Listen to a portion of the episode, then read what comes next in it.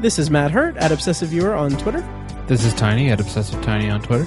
And this is ObsessiveViewer.com's The Obsessive Viewer Podcast.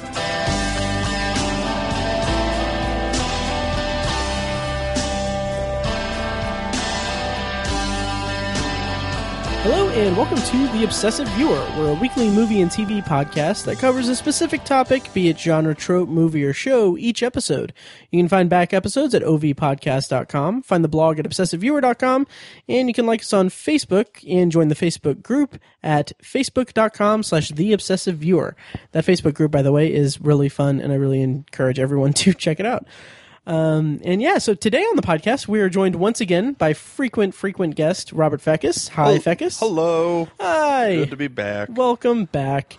And today we are talking about Split, which I'm really excited about. Last week we mentioned that we may be we uh last week we last week we mentioned that we may be reviewing Patriots Day, but then I believe it was that night I got a uh, a message from Mike uh, our, uh, our co-host who's on sabbatical, who he uh, sent in his pine tree perfume for Split, and he mentioned that we should definitely check out Split. So I was like, you know what, let's change it up and let's actually review Split.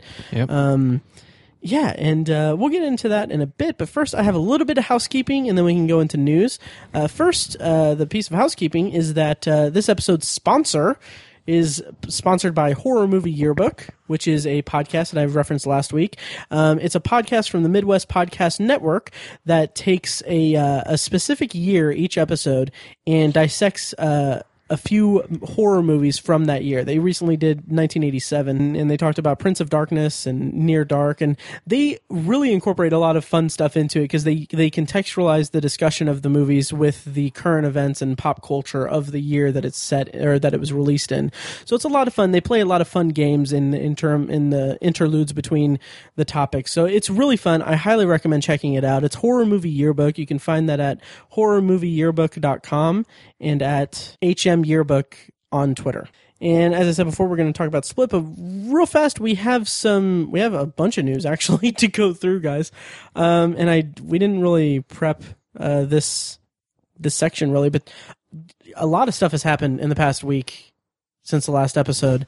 Um, namely, I just want to mention, Fekkes, I know that you're not bringing this up for, uh, for potpourri, but you've been watching Black Mirror I have, yes. which nice which uh, of course on my solo side project podcast anthology i do review every episode in a bonus episode series um, which you can find at anthologypod.com but anyway i just want to point out Fekkes that you did send me a text. You've been texting me about your reactions to black mirror and you said and this is a direct direct quote guys i i owe you a giant apology for taking so long to watch this show.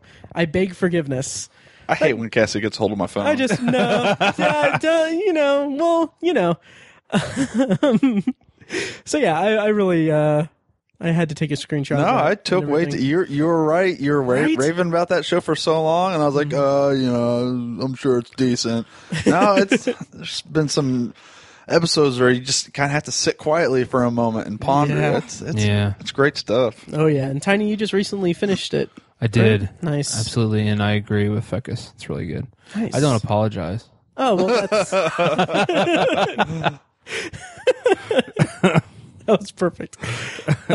um, okay, and then the next couple things. There's a there's a few things here. Um, I might see about doing a complete bonus episode regarding one of them. But anyway, um, the next up is uh, Woody Harrelson did his Lost in London um, live stream movie. Did, were you guys? Uh, did you guys know about that? I know nothing about this. Oh, really? Neither do I. I don't know much about it either. No way. I think Okay. I heard about it, but I, yeah. Yeah, so um so he had basically his whole idea was that he uh I guess in London he got arrested one time and he decided to make a movie about what is the worst night of his life.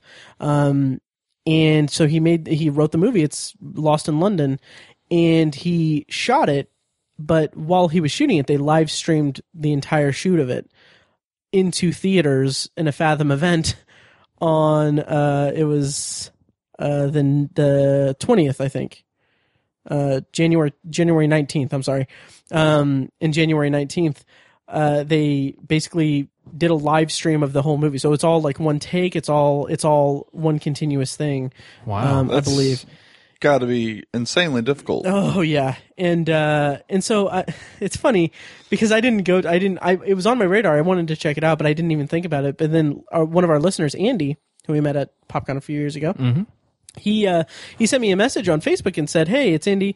It's Andy. Are you going to be watching this Lost in London thing? I'm uh, I'm sort of excited just because it's going to be unique." And like I'm sitting there thinking like, "Oh yeah, that that would be cool. I'm, that would be uh, that'd be really cool to check out." Not realizing like he's sending me messages as he's in the theater start. I'm like, well, crap, it's it's tonight. Tell him to get off his phone in the theater. no, but uh, but yeah. So so I asked him to give give me some feedback on like how it was and everything. So I'll just read through some of the messages that he said, and I hope that he doesn't mind because these were private messages on Facebook. But anyway, uh, he said it was really neat. Uh, relived a really bad night for Woody Harrelson, and then at that point he was waiting for the Q and A to start, and. uh I asked how the Q and A went, um, and then the next day he told me that it was interesting. The first person other than Woody they acknowledged was the cameraman for good reason. A couple other things. There was a scene that came off as a little awkward, and it turns out that one of the actors that was supposed to be in the scene accidentally left. Um, and and this this uh, this uh, he said the other big issue was that they were worried about. Uh, they were worrying about was that e- earlier in the day, unexploded ordnance from World War II was found near the bridge for the final scene. Jeez. so so it was closed earlier in the day and they weren't sure if it would be open before the final scene which is kind of like i I mean if i was if i was like in charge of that project or if i was involved in that project i would have been i would have been freaking out like it would have been incredibly What a- stressful this is the most random complication for Right. the war. War. That's a World Right. War II. War's been over for 70 years. Jesus. Well, it's just like pop up, like, hey, look, a shell. Yeah. I mean, if you were at the bottom of the ocean or something, sure that's different. But It's like right in the middle of it's London, London. Tower. It's London. It's one of the most famous cities in It's the like it's a field in the middle of nowhere. Right. right and uh, he also said that uh, uh, leonardo dicaprio was the actual person that was uh was was he was with the night that the movie is based on uh but when he was uh when he was figuring out he couldn't figure out how to make leo funny so he used owen wilson instead so Uh, uh, so that's interesting, Interesting. Yeah. what was he arrested for? i don't know I, I don't know all the all the promotional stuff that they showed. I'm surprised that you didn't see it because they showed it in like front of movies uh, in the lead up to it the last couple months. Yeah, that's that's nuts because that's they always do the Fathom events at the Mm-hmm. AMC that I go to. Yeah. And he, uh, he's he, like, it's just a basically him talking about saying like, I'm gonna do this and explaining it. And then he's like, and if it fails, I'm gonna, and if it if it doesn't go off right, I'm gonna uh, jump into the Thames uh, and effectively end my career. um, I, so, love, yeah. I love Woody Harrelson. Yeah, he is he is amazing. he so is great. Oh yeah. Um, so that was cool, and thank you, Andy, for giving me some feedback on that. And Totes, uh, I hope you. you. don't mind me sharing our private conversations. um, and then uh, last few things, really. Um, this is really brief. It's not anything that needs to really be harped on. Um, and I want. I'm not going to be. I'm not going to be an a hole about that. But um, anyway, uh, this doesn't need to be harped on or anything. But um, after the inauguration of Trump, uh, have you guys heard about this? He will not divide us live stream thing that Shia LaBeouf is doing. No. Yeah, Shia LaBeouf really is not on my radar. I, I don't blame you. I don't blame you. So at the Museum of Moving Images in New York, outside of it, he put up a wall, like him and a few other like like artists, like an artist collective. Quotes. I don't. I don't get art, but um, but no, they they have a camera set up against a wall that is uh, basically supposed to be s- live streaming for the next four years. And uh, yeah, it's uh, I'll read from the website. It's he will not divide dot us. and uh, That's clever. it's It is kind of clever, right? It says commencing on 9 a.m. or at commencing at 9 a.m. on January 20th, 2017, the day of the inauguration of the 45th President of the United States. The public is invited to deliver the words "He will not divide us" into a camera mounted on a wall outside the Museum of the Moving Image, New York, repeating the phrase as many times and for as long as they wish. Uh, open to all 24 hours a day, seven days a week. The participatory performance will be live streamed continuously for four years or the duration of the presidency.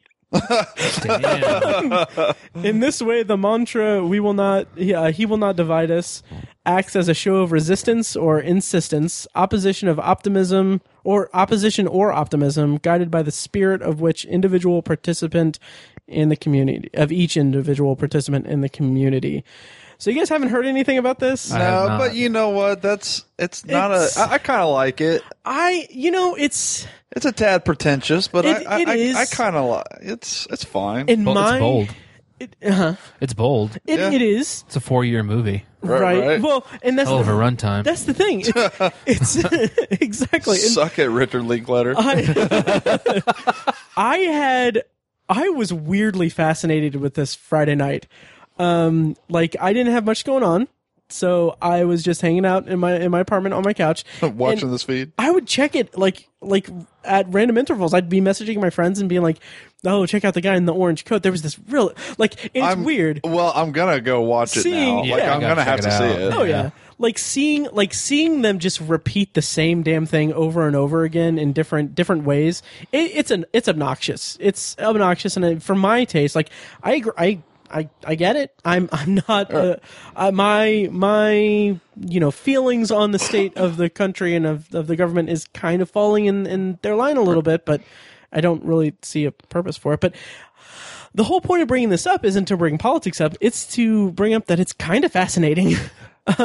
I think it'll be fascinating to watch the people that get up there and and you know somebody's gonna go up there and, and fuck with it. Yeah, and that Oh, happened yeah. last night. Yeah. Yeah, like it's it's kind of fascinating because the first night I was watching it and like there was one guy who like first of all there was one guy in an orange coat that kept dancing like as people were saying it but they weren't saying it in like a in like a rhythmic tone they were just saying he will not divide us he will not divide us he will not divide us and by the way when you hear that over and over again it starts to sound like so many different things like he like he uh what was the um uh he won't have to bite us is what I, what I was hearing Pretty good. You know what? Somewhat a legitimate uh, claim, Right? Yeah. He will not let Trump bite me. right and uh and yeah so that and then uh like there was i accidentally got this I hope somebody bogarts it, just like writes a script and, and like blocks it, Right. and just, just like rehearses, and they just show up and they they completely film a scene or well something. what's what's interesting is that Shia LaBeouf was there like the whole weekend like he'd pop up randomly and like he it's it's fascinating because there was like one guy who he was basically like he was kind of like rallying the troops and he was talking about how like how like well we our government is based on this and stuff and then he actually said like the perfect kind of in my opinion most like okay this is the, these this exact type of person that's gonna say this is like we all saw we all we've all heard hamilton. I'm like okay so that gives you Ugh. and which which the hamilton soundtrack is fucking amazing by the way. Like i i've been listening to it nonstop but it's like okay like don't reference hamilton in this rousing like speech like it's not that doesn't give you the like a I don't know a degree in political science or anything, but anyway, so he was he was kind of starting to get it. Like it seemed like he was hinting at the point that like we need to overrun overrun Trump or something, and then like and then Shia LaBeouf just totally like bogarts his spot, and he's like he just starts saying he will not divide us into the camera. Like he was clearly like so I was like, I better stop this. what have I done? Anyways, back to my point. Right. and then uh and then there were there were a few other things. It's this has been really entertaining to me. Um this could probably even have been my potpourri but i i digress. But anyway um there was uh one guy at the end of like friday night that was just there kind of by himself and he kept saying like like he kept saying and it like at that point i kind of like in my brain i was like okay this guy is kind of like my favorite character. Um, and he kept saying it. Like he was saying it very solemn and very somber and everything. And then like some guy came up and was some guy came up and was like, "Oh, hey, what's this?" And he's like, "Oh, yeah, it's pretty cool. It's a live stream thing." And the the my favorite character guy, he was he was very chill about it. And then the other guy was like, "Oh yeah, man. Oh yeah. Um, uh, yeah, that's going into outer space. You know, like every every transmission's going right into outer space, and I it's mean, he's not wrong. it's just going. He's not, but he was like he was very like into that. And then the guy was like, "Yeah, yeah, I'm, I'm sure that's that's cool, man. That's that's cool. I'm sure the Yeah, aliens." 13 billion Yeah. years, some Right. some jack off out in the middle of uh, the Milky Way is going to find this. right, and like the guy said, like, yeah, aliens could be listening to this, and then he's like, yeah, I'm sure that's, I'm sure they're cool, and then, then, and then the guy was like, it was clearly like an awkward moment, and the guy was like, well, I mean, I don't know the aliens, so I don't know if they're cool or not. Oh my god! it was really Ghosts could be listening to this. yeah, but finally, like uh, a couple things. One uh, was that um, someone had oh uh, some a couple girls came up to him when he was when he was there that that guy, and they took a picture of the wall, and then the guy the guy said like uh, yeah it's pretty cool it's it's live, and then the girl misheard him and said yeah it's an iPhone six. Oh my god! That's random. yeah. I give it a week before some like homeless guy gets caught just jacking out I, right I, that's in front of the camera. Yeah. part of that. That's part of the reason why I keep checking it. yeah Oh my god. It's gonna happen. yeah oh yeah but anyway and then a couple of things last night and i i won't bring this up all the time but although i think i will set like I was gonna say I wouldn't mind a little updates of what you're seen. right um but like uh last night someone ordered pizza uh for like the people that were there and like they found out that it was like some guy in california um which that, that was kind of cool That's good. you know Wow. yeah four large pizzas um and then uh and then i checked last night and like there were some there were some guys that were like I don't know if they were actually Trump supporters, but I'm willing to think that they were just internet trolls. But it was weird because they kept saying like internet troll things, like uh, like God bless Mark. Uh, Str- I can't. Uh, how do you pronounce his name? The guy that Uh, the up uh, the yeah. pharmaceutical Yeah. douche. Yeah, Yeah. Sh- Shkreli? Shkre- Skrelly, I Yeah. think. Yeah. Uh, God bless Mark Skrelly for upping the upping the upping the price of medicine that a bunch of a bunch of fucking cucks need or something. I'm like, Jesus. I'm like, okay. It's, in my opinion, it's lame to say that stuff on the internet anyway. Right. It's just stupid trolling stuff. It's like 10 times more lame and cringeworthy when you see someone saying it in person Rather than on a screen. right. Um, and to add, to add, like the, the perfect icing on that was that every time he was up at the camera, he had his face covered. Oh, Like, you douche! come You- You, know what? Yeah. Uh, but yeah, so, so that was entertaining. It's- Typical keyboard warrior. Right, exactly. So uh, again, that's that. he will not dot divide us. No, he will Or, not no, no, no, divide it- dot us. There you go. Yeah. Again, that's at he will not divide dot us, and uh, yeah, that's that was that was Yeah, really something. interesting. Yeah. Um, and then I have a couple other news things. We, I may just try to do like a bonus episode or something about the Oscar nominations because we don't really. Should we go into those? Yeah. I, I've just skimmed them. Okay. So I'm- the Oscar nominations are out there. We actually have a group discussion on the Facebook group, so there's that. If you join, please. I posted. I posted. Nice. I haven't checked the replies yet, really. Um, and then finally, last thing. This also doesn't really need to be brought up or anything, but Oh man, you- there was a title for some movie that's coming out in December. Oh, I'm so sick of all the hype around these stupid Star Wars. Oh my god, I movies. know. I'm so always- over it. Um, no, the the title for episode eight was announced uh, this week. It's going to be Star Wars: The Last Jedi. Uh, what do you guys think about this uh, about this title? Here? love it.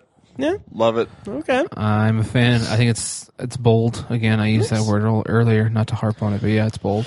There's so many implications to what it could mean. Mm-hmm. So, Yeah. and as the internet has very much pointed out, Jedi is also plural for Jedi. So, Mm-hmm. are we talking about Rey and uh, Luke? Or are we just talking about Luke? Mm-hmm. We're just talking about Rey. What are we talking about here? So, there's a whole lot to to look into with it. So, I, I like it. There totally is. Um, no, no, I saw like in my head, I saw headlines saying like, "What does the title mean?" And then in my head, I'm just like, "It means it's the title of the movie." I mean, that's just that is what it is. I did see a cool Instagram post of them, uh, like the people working on the film were putting into the crawl.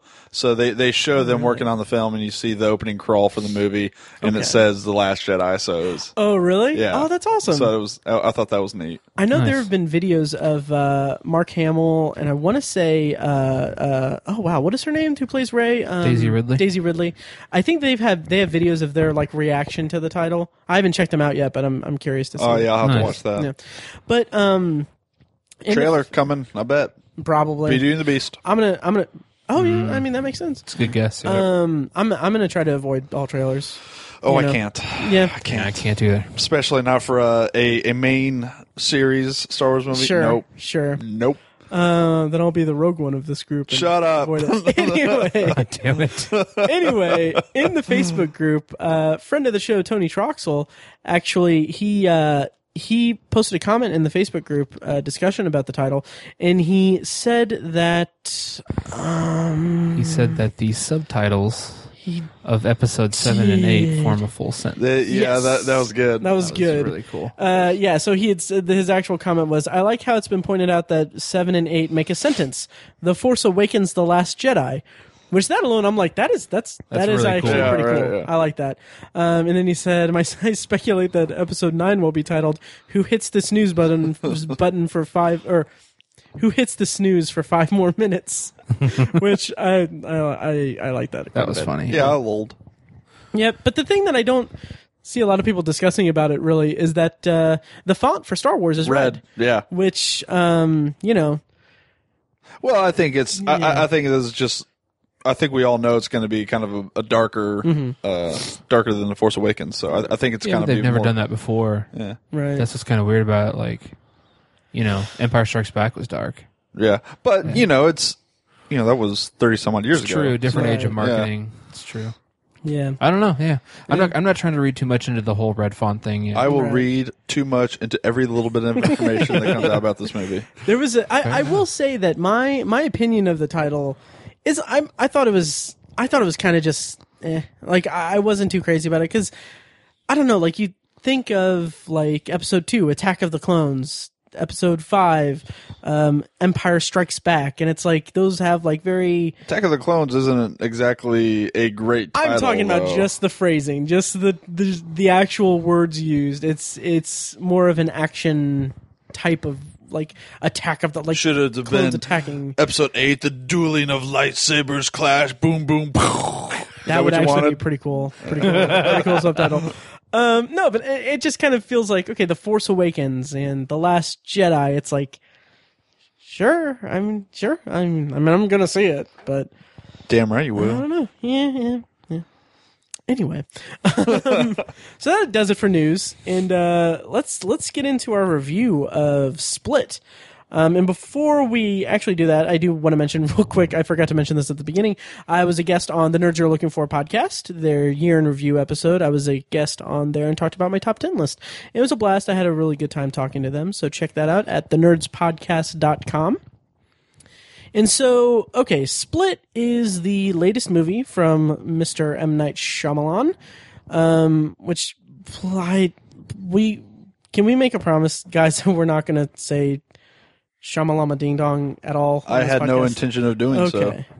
Okay. Good. take all the wind out of my sails. I just every every time I hear that, I'm like, that seems like kind of just the okay, all right. That's kind of like Like he's he's been around for 15 years. yeah, it's like the easy. It's we get it. seems like an easy joke. but- True. Yeah. Anyway, the uh it's hard to talk about this movie because it's M Night Shyamalan, so it's obviously given his pedigree, it's there's potentially stuff to spoil. Um so we're going to do just kind of a broad spoiler-free review. Um we'll keep it as vague as possible and then we'll go into a spoiler review. Um, but before the spoiler review, we'll actually get Mike's Pine Tree perfume in there too. So, anyway, the uh, first of all, how do you guys feel about M Night Shyamalan at this juncture in his career, pre-split? Um, I, for one, was a massive, massive fan of his first four movies. Um, yeah, four movies. I like, and I'm including the Village in that, even though I I've like kind of. still like the village. I, have Me you too. revisited it? yeah, I have. I still Okay. I still enjoy it. I think it holds up. Tiny, have you revisited it? Not in years. Okay, it's like I, I saw it again. I thought it was I thought it was okay. It's not as strong as the first three, as as Signs, Unbreakable, and um, The Sixth Sense. I accidentally said Signs first, but anyway. Um, but I mean, it's it's fine. I I I do like it still, but it's not as much as I liked it when I first saw it. But um, like I was a massive fan of those movies, and then I kind of feel like he got kind of a little bit of an inflated ego. Um, obviously, The Happening happened. Um, I'm not going Did in the I've actual. blocked that from memory. Yeah. Ugh. um. So the ha- there was the happening. I never even saw After Earth or the Last Airbender. Um, and even the visit. I talked about it. Uh, was it like a year and a half ago, two years ago? Yeah. About a year ago. Yeah, and uh, and I just I really did not like that movie. Um, even though people were saying that it's you know they were pretty positive about it, saying that it was it was pretty good. Um, I saw it and I just thought like, okay, this guy is completely out of touch with how with how human beings human beings communicate to each other, and also um, it just seemed like the kids in the movie. It seems like he is so out of touch with like youth culture that it's it's it was glaringly like distracting how how um out of touch the dialogue was and the actions for the, with the kids were for me in the movie. So I, I didn't like it. And I, I appreciated the twist in it, but also the end of it was like, oh, okay. Did not appreciate the twist. It was so Really? telegraphed. I haven't seen it yet. oh, okay. The Not missing anything. Yeah, it's yeah, it's it, it wasn't good. But anyway, so I honestly, in seeing the trailers for Split, first of all, how how did you guys how did you guys feel about M Night Shyamalan? M Night Shyamalan's been a roller coaster with me, and kind of like you, because huge, huge, you know, peak when it comes to Sixth Sense. Unbreakable had always been my favorite. Uh, Signs, Village. I even enjoy Lady in the Water. I, I, I think that's a, a decent movie. I'm, I'm not saying it's a great movie, Yeah. but I, I enjoyed it. Uh, I there was aspects of it I thought were stupid, but for the most part, you know, it was enjoyable. Yeah. Uh, then happening was well, it was one of the worst movies like I've I've ever remember seeing, Yeah. Yeah. and I didn't even see After Earth because it just looked awful. Mm-hmm. And with Last Airbender, I saw because my wife was a huge fan of the show, and it's a terrible movie. Yeah. Yeah. That's what I've heard. So that there was a you know there was a valley of I I was done with M Night Shyamalan. Yeah. Then uh then Devil came out and I was like, ah, I'm not gonna go see that. And then Oh, I yeah. I heard some hype about it and it was on Netflix. Like, ah, fine, I'll watch it. And you know, I actually enjoyed it. It was it was a Yeah. decent movie. He didn't actually direct. I know, I know, but he wrote it. Gotcha. Then um the visit. Uh you know, then I was like, okay, we're back to he's gonna you know, he had a little slight peak, done. Because I, I hated the visit. And Yeah. then the trailer for Split came out and to be honest, I thought it looked garbage. So I had Same here. zero intention of seeing this movie. Zero intention until I got a text from Matt saying, "Hey, you want to be on podcast review this movie?" I was like, "No, God damn it!" already." Yep. Uh, Tiny, how about you and M Night Shyamalan? Pretty similar relationship. I, I mean, he was at the time I was collecting DVDs and Blu-rays. At the time, DVDs. I mean, it was before Blu-rays when he, you know, his career first started. I, I was like, this is one of those directors where I'm going to get everything he ever does. Yeah. Like that's the attitude I had at the beginning, and I, I collected all of his DVDs for a while. Um, but yeah, I just I, I, I lost all enthusiasm for his creative ability um, after The Happening and some of those other ones. I also agree, Lady in the Water is a decent flick. Um, I think uh, I haven't seen The Visit. Happening was terrible. Last Airbender was terrible. Um, yeah, I, I think. I, I don't know. I, I, I for a while I was like he just needs to stop writing and maybe just focus on directing. Yeah, I don't know Um, what it was with his I, career. yeah, I, I'm not sure what I, I don't know what it was, but he, uh, yeah, I wasn't I wasn't enthusiastic at all about anything he was coming out with, including Split. I was in the same ballpark as as Fekkes. I was like, I, I multiple personality disorder or whatever you want to call it. Disassociated identity disorder. Dissociative, yeah, dissociative identity disorder, which is actually the technical term for it now, I guess. Uh, whatever. Uh, I was like, that's played out. It's been used so many times I throughout. I just thought of identity. Yeah. Oh, yeah. Oh, and just any number of movies. It's it's been used Sure. several times. Um, and I was like, that's that's played out. I, I don't find it very interesting anymore. It looks over the top. I was not enthused at all. So that's kind of my. That's where I was regarding M Night Shyamalan. Nice, and we'll get to we'll get to that in the review, obviously. Yeah. Um, yeah, and and also uh, going going into like the uh, going into Split, like I mean, honestly, I was not I was not interested in. I think part of the I think to kind of talk about like to kind of go into what you guys were talking about with like what happened with him. I think that he just got a really big like inflated ego, and that was Yeah. even that was really really evident in Lady in the Water for me because I mean the guy the guy wrote a character for himself that is Yeah, a guy yeah a guy that's supposed to change the world. yeah with Right. his writing Right. I'm like holy I get- crap, I get dude. that, yeah. yeah and that that took me out of the movie also that and the guy who only worked out one arm and was Oh no, I thought he. I I enjoyed his Yeah, little. uh, who played him again? I can't remember. Uh, That was Freddy Rodriguez. Freddie Was it Freddie, Freddie Yeah. Rodriguez? yeah. yeah. I I liked him. I thought he was fun. yeah. Yeah. And so with with M Night Shyamalan, I just think that he he just let a lot of the um the kind of fervor for him in his early career kind of really go to his head, and that's that's kind of where I was at there. So when I saw the pr- tre- uh, trailers for Split, I was thinking, okay, uh, this movie kind of feels like he sat down and said. Okay, Hitchcock, I see Psycho. I'm gonna do that 23 times. Well, that's kind of what I thought with Visit too. It's like, oh, all you guys doing these uh, Yeah. found footage films, I can do that too. Right. it turns out I couldn't. and that's the thing that I I love about this.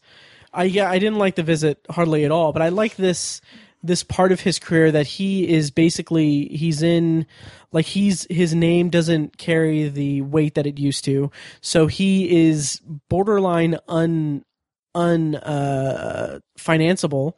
So now he's at Blumhouse Productions. I was gonna say this Blumhouse Productions thing kind of saved his career. Yeah, it's kind Yeah. of like their their whole thing is that Blumhouse production, Jason Blum, he like he's the producer of it. He basically that production company gives um, total creative control to the filmmakers in a budget of around like five million dollars, and they have complete total control over over the product, but they cannot go over that budget at all.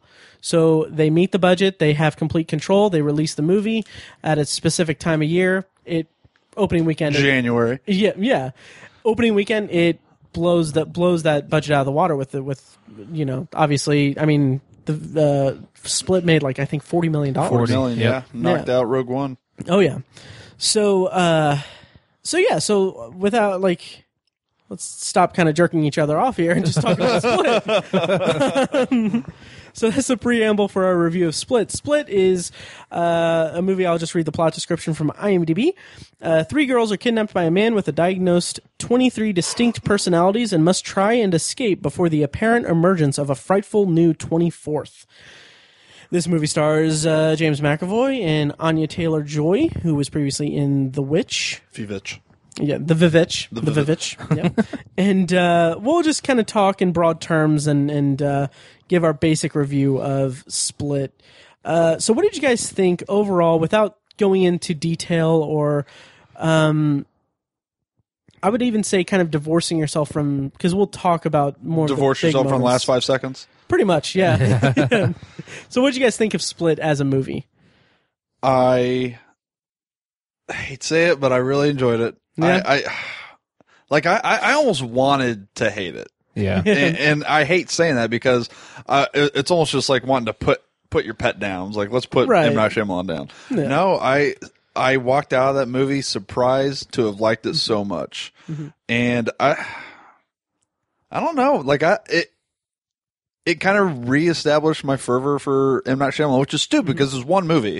It, it's it's one movie out of like the last five that I've liked, Mm-hmm. but no, I really, I really dug it. I at first I thought going into it, it was going to be a uh, jump scare fest, Yeah. and it ended up being more of a thriller, which I I, I appreciated. I appreciated the breaks and uh, the the uh, and the tense moments for not so much levity, but the uh, com- you know the conversations with the doctor and things like that. So no, I just roundabout, I surprisingly really enjoyed this movie. Nice, Tiny. How about you? Uh, I I just could not believe that uh, James McAvoy was dead the whole time. Sorry, I had to make that joke too. The obligatory dead the whole time joke. Right. Uh, no, I was really surprised at how much I liked it. Nice. Um, I I gave it like an eight out of ten on IMDb. So that's I mean that's Wow. pretty good rating. That is. Um, I, yeah, I was shocked. I, I did not see this coming at all. Um, I thought everything from the trailer made it look over the top to me. Made it look awful. Yeah, Just over the top. I mean, I I saw James McAvoy. One of his personalities, it's no secret, it was in the trailer, is a, a boy, a Uh, yeah. boy, and I was like, "That's not gonna work. That's a terrible decision." And I was like, you know, M Night Shyamalan probably thought, "Oh, this is a bold choice. I'm gonna have him play a child," and it just completely didn't work. But I don't think that was his intention at all with that character, and I think the gamble he took really worked. So that's just one example of the many things that worked in the movie. Um, I think it was a return to form for M Night Shyamalan from a writing and directing perspective. Um, I was really impressed with it. Performances were f- phenomenal uh, Yeah. across the board. Even for the girls. yeah. Yeah. I mean, yeah. I talk about how much kids suck. Uh, Yeah. they. You're not wrong. yeah. Uh, Have you seen the vit, the Vitch, uh, the Witch? Yet, I have not, but I really want to. You Nice. should. It's on You Amazon need to see Prime. I recommend it. Definitely. So uh, performances were great. Writing was great. I love the cinematography. Same cinematographer as It Follows. Um, yes, uh, and I fact, in fact, I read that he went after him after seeing Yeah. It Follows. Yep, exactly. That's awesome. So uh, I really enjoyed it. Um, it's way too early to talk top ten. Oh But, yeah. yeah. Uh, it- I th- I think right now it probably has potential. It, it could be an honorable mention, or it could just completely not make the list at all. We'll just see what 2017. I was, I was gonna say it's third week into January. I know, I know. It's I mean, way it's my current top movie. of the year. Also, I mean, Actually, it's not Yeah. mine after today, but you know, I wouldn't be surprised to see Oh, it on my list somewhere at the end of the year. yeah, Nice. I, I echo that. Yeah, nice. possibly. Okay, so for me, um, yeah, w- w- the trailer. I mean, like I go back to talking about the visit and how like I really don't think he knew how to write kids in that movie at all. And like in the trailer for Split, like I I just had such a I was so primed to dislike this movie because in the trailer, like in the opening of the trailer, is James McAvoy getting into the car after the girl has just seen that the father is in the back of the is, is at the back of the car putting groceries away, and like the girl says to him in the trailer, she actually says, "Pardon me, sir, I think you have the wrong car," and like all I thought was like, who who like a stranger has just gotten into your vehicle, like why are you not freaking out? And it just I don't know. So I had kind of a grudge going in there, and then. Um, I would almost disagree with you on that. Really? because that's that's a very awkward moment, or Yeah. that would be a very like. How would you expect to react to that? Like if like he would have popped in aggressive, sure, but he just kind of sits Sure. down in the car, and so that's confusing to everybody. I Yeah. get, I get that reaction. And that's fair. And I like actually, uh, that's kind of like, well, uh, sir, what are you? Uh, and in the actual movie, I didn't, I didn't mind it, but I was just like in the pra- in the trailer, I was kind of primed not to like it, um, for that for that reason, because I was just like, okay, here, here we go. But my overall thoughts on this is that, uh, Fekkes, to borrow your analogy, I I'm so glad that, in, at least at this point. M Night Shyamalan has stopped pissing on the floor and he's finally found the toilet. Um, so we don't. Well, I guess the toilet. If he's if he's a pet, that he, he's found the litter box. Um, so we don't need to put him down yet. so I honestly, I man, I really really liked this movie. Um, it's not without its faults. There are some issues that we'll get into that I had with it that uh, we can talk out. Um, we can even probably talk those out in the uh, non spoiler review, probably. But anyway it's not a perfect movie. There are some issues there, but this movie had moments and had moments in it that I like. This is the like I came out of this movie thinking, "Holy, holy crap! I forgot what it's like to like an M Night Shyamalan movie." Yeah. you, you Like- almost don't know what to do with yourself. Yeah, afterwards. I was sitting there and like the whole time, and we'll talk more about this in spoilers. The whole time, I was like thinking about it, like he, actually he actually did what he did in this movie, and like it like the movie is structured really well and it's put together really well, and it's like, and I have some some issues with some of the writing, but it's like I was so I was I couldn't think of much um in in the end like at the end of the day I couldn't think of much criticism to levy at this movie because I thought it was really solid. Yeah, I Um. I thought it was very well paced. Yeah. I I mean the characters were engaged. Mhm. However, I if it weren't for James McAvoy, Mhm. you almost it it wouldn't have worked.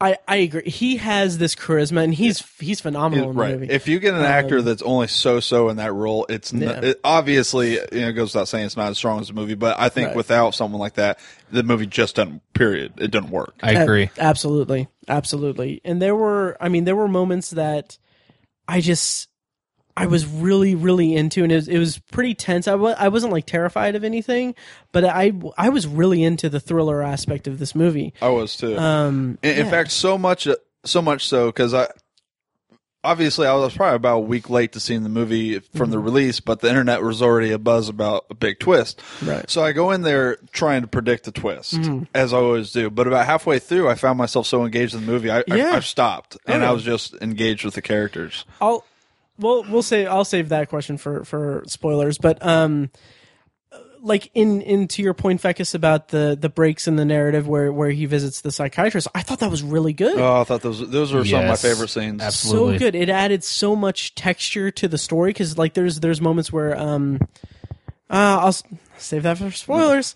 Um yeah, th- there there's some like her her uh her story arc in the movie where she's she's talking about how she is the she he's her patient um some of the some of the avenues that it goes down in the in the narrative of the movie made me like, it really uh painted uh painted the story in, a- in a very uh three-dimensional way for me. Like it added some inter- interesting context uh to uh, for me um and I was into it and I, I'm I'm glad that I was surprised that those scenes were even in the movie because what I Mm-hmm. was expecting out of this was an hour and a half of these girls with James McAvoy just Me switching too. switching characters. Yeah. me too So with the psychiatrist breaks and uh, her flashback flashbacks breaks, which that those so, those were so engaging for me because I saw the writing on the wall with those, Yeah. and it, it was just a sense of dread with with those.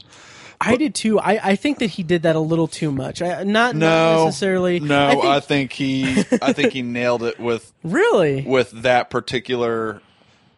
I don't want to go into it because of Sure. spoilers. With that per, particular uh, aspect, Mm-hmm. uh, I I thought he nailed it.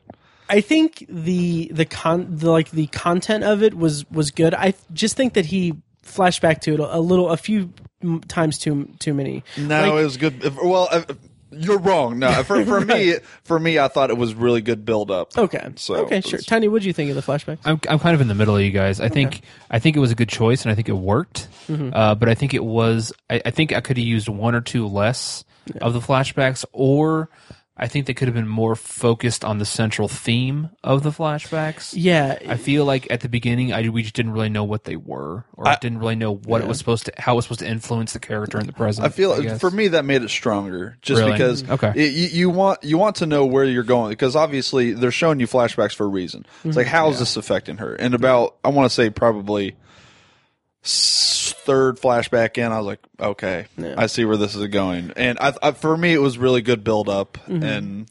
I, I like what, what he attempted to do there. And again, we're being very vague, so we can talk more in detail about it in spoilers. But I just think that it, I think that it could have used a, a little bit of trimming here and there because we flashback to it so much that it was almost kind of a concurrent like subplot that we're learning the backstory in this. And when you have that plus the therapist plus the girls plus plus uh, James McAvoy doing his thing, it kind of felt a little cluttered. And I was trying to, like Tiny said, I couldn't really find something to latch onto with uh, narratively for those flashbacks until like the fourth or fifth one. Yeah, where I was like, okay, this is this is where it's where it's going with that. But we'll talk more about that in spoilers because I have a way to essentially completely disregard what I just said about it and find find uh, better ease in it, I guess. Um, so, I mean, I get. I guess there's not really much else we can talk about in non spoilers. Yeah, because Yeah. this is really a spoilerific type of film. Yeah. So, um, overall, like, yeah, I mean, I mean, overall thoughts on the movie. Uh, where do you see? Do you will this make you more interested in seeing an M Night Shyamalan movie, or do you think that this is a, a one off thing? No, it, it's rekindled my interest. Like Mm-hmm. maybe I won't be like scrounging the internet for information on Sure. Shyamalan's next movie, but when I see that he's filming something again, I'll be like, "Good, I'll, let's Mm-hmm. see what you got again." Uh, same for me. It's it's it's reignited some passion or some uh, some enthusiasm but I'm mm-hmm. not like you know, oh he's back. People are like he's back, and I'm like I don't know if he's quite back, but he's Yeah. he's making waves. I'll say mm-hmm. that. So it's I'm glad it's it's a step in the right direction. I agree. Like I said, it, I mean, it it feels good to like an M Night Shyamalan movie Right, again. man. Like Yeah. it, it really, it really does. like him back. right, as long as, as long as, I mean, probably as long as he was like hot and the kind of it filmmaker, as long as that lasted, has probably been as long as he's lasted as kind of a joke. No, right. No, Yeah. you're you're right. You're Yeah. absolutely right. And it's just like His career s- was a punchline, basically. Totally. Oh yeah. And it's it's reached a point where like I said at the beginning of this review, I honestly forgot what it's like to be a fan of an M Night Shyamalan movie. Yeah. And I'm really glad that this movie kind of came out and just rekindled my my interest in him as a filmmaker. And yeah, uh, one of my big things about him as a filmmaker in I would even go so far as to say there are moments in the happening that that can uh, be a, a testament to this is that like he may he may be kind of an egomaniac in terms of of how he writes the uh, writes his at least writes himself into the movies like Which i'm thinking he needs to stop that. he he does it takes He you right out of the movie. it really Yeah. does Because then you're like, there he is, and Night Yeah. Shyamalan. Yeah. and So- it's even like that in in signs like th- when you see him Yeah. like the ki- the family's in the pizza store in the Yeah. pizza shop and then you see him out the window and then one of the kids says that's him Yeah. and i'm like really really He thinks he's Alfred Hitchcock, he does and and he's not. Yeah, exactly. And uh and even even Hitchcock was mu much more subtle. Yeah. Uh, it, it, he Yeah. makes it a point, to like, here I am. exactly. Yeah. Exactly. So, um but yeah, so I mean, he's become a punchline. I'm I'm glad that to see him do something that is not uh punchline worthy. Right. like it's Yeah. it's a solid entry and I'm I'm really I really hope that this uh, bodes well for his his career going forward. I it, um, I've heard I've heard the word uh, Shyamalama-sans, Shyamalana-sans thrown around. I mean, that could be a thing. I like that. Um, yeah, me too. so I mean, maybe that could be something we get. Um, yeah, so that so that is our non-spoiler review of Split, and we're gonna have what I am gonna guess is a pretty pretty big uh, spoiler section, Right. Because it is an M Night Shyamalan movie. To kind of break up this, um, here is Mike's uh, Mike's little three minute clip that he's he uh, sent me on his way back from seeing the movie. He is it's spoiler free, and you can feel the pain of him talking about it because he wants to talk about it in spoilers. So here is this week's Mike's Pine Tree Perfume check in in his review of Split. Listen up, this'll only take a second. Hey, Matt. Hey, Tiny. Uh, it's Mike. I'm super tired. I'm driving home, uh, and I just got out of the movie. Went a little heavy on the pine tree perfume there, kid. Sir, it's a taxi cab air freshener. Great, you've pinpointed it. Step two is washing it off. Hey, obsessive viewer listeners, Matt, Tiny. This is Mike, and you can find me at I am Mike White on Twitter. And I'm back again for another Pine Tree perfume for you guys. Uh, it's Thursday night. It's 9:35. I'm not as tired as I used to be when I used to do these suckers. Uh, but I just got out of M Night Shyamalan's recent movie Split, uh, and I got to say my first reaction is one of uh, pretty overwhelming enjoyment. Um, maybe a little bit of surprise as well. His last venture, Visit, um, was met with pretty pretty uh, good reviews. Uh, pretty mixed reviews, I guess. Uh, I I initially thought it was pretty good, and then over time uh, found that the the characters in the script were too grating to really enjoy the movie, and ultimately considered it a dud. But as we know, uh, M Night Shyamalan has had a pretty checkered uh, past when it comes to his uh, his critical reception. Um, the first thing that has to be said about Split is it is a powerhouse performance uh, by James McAvoy.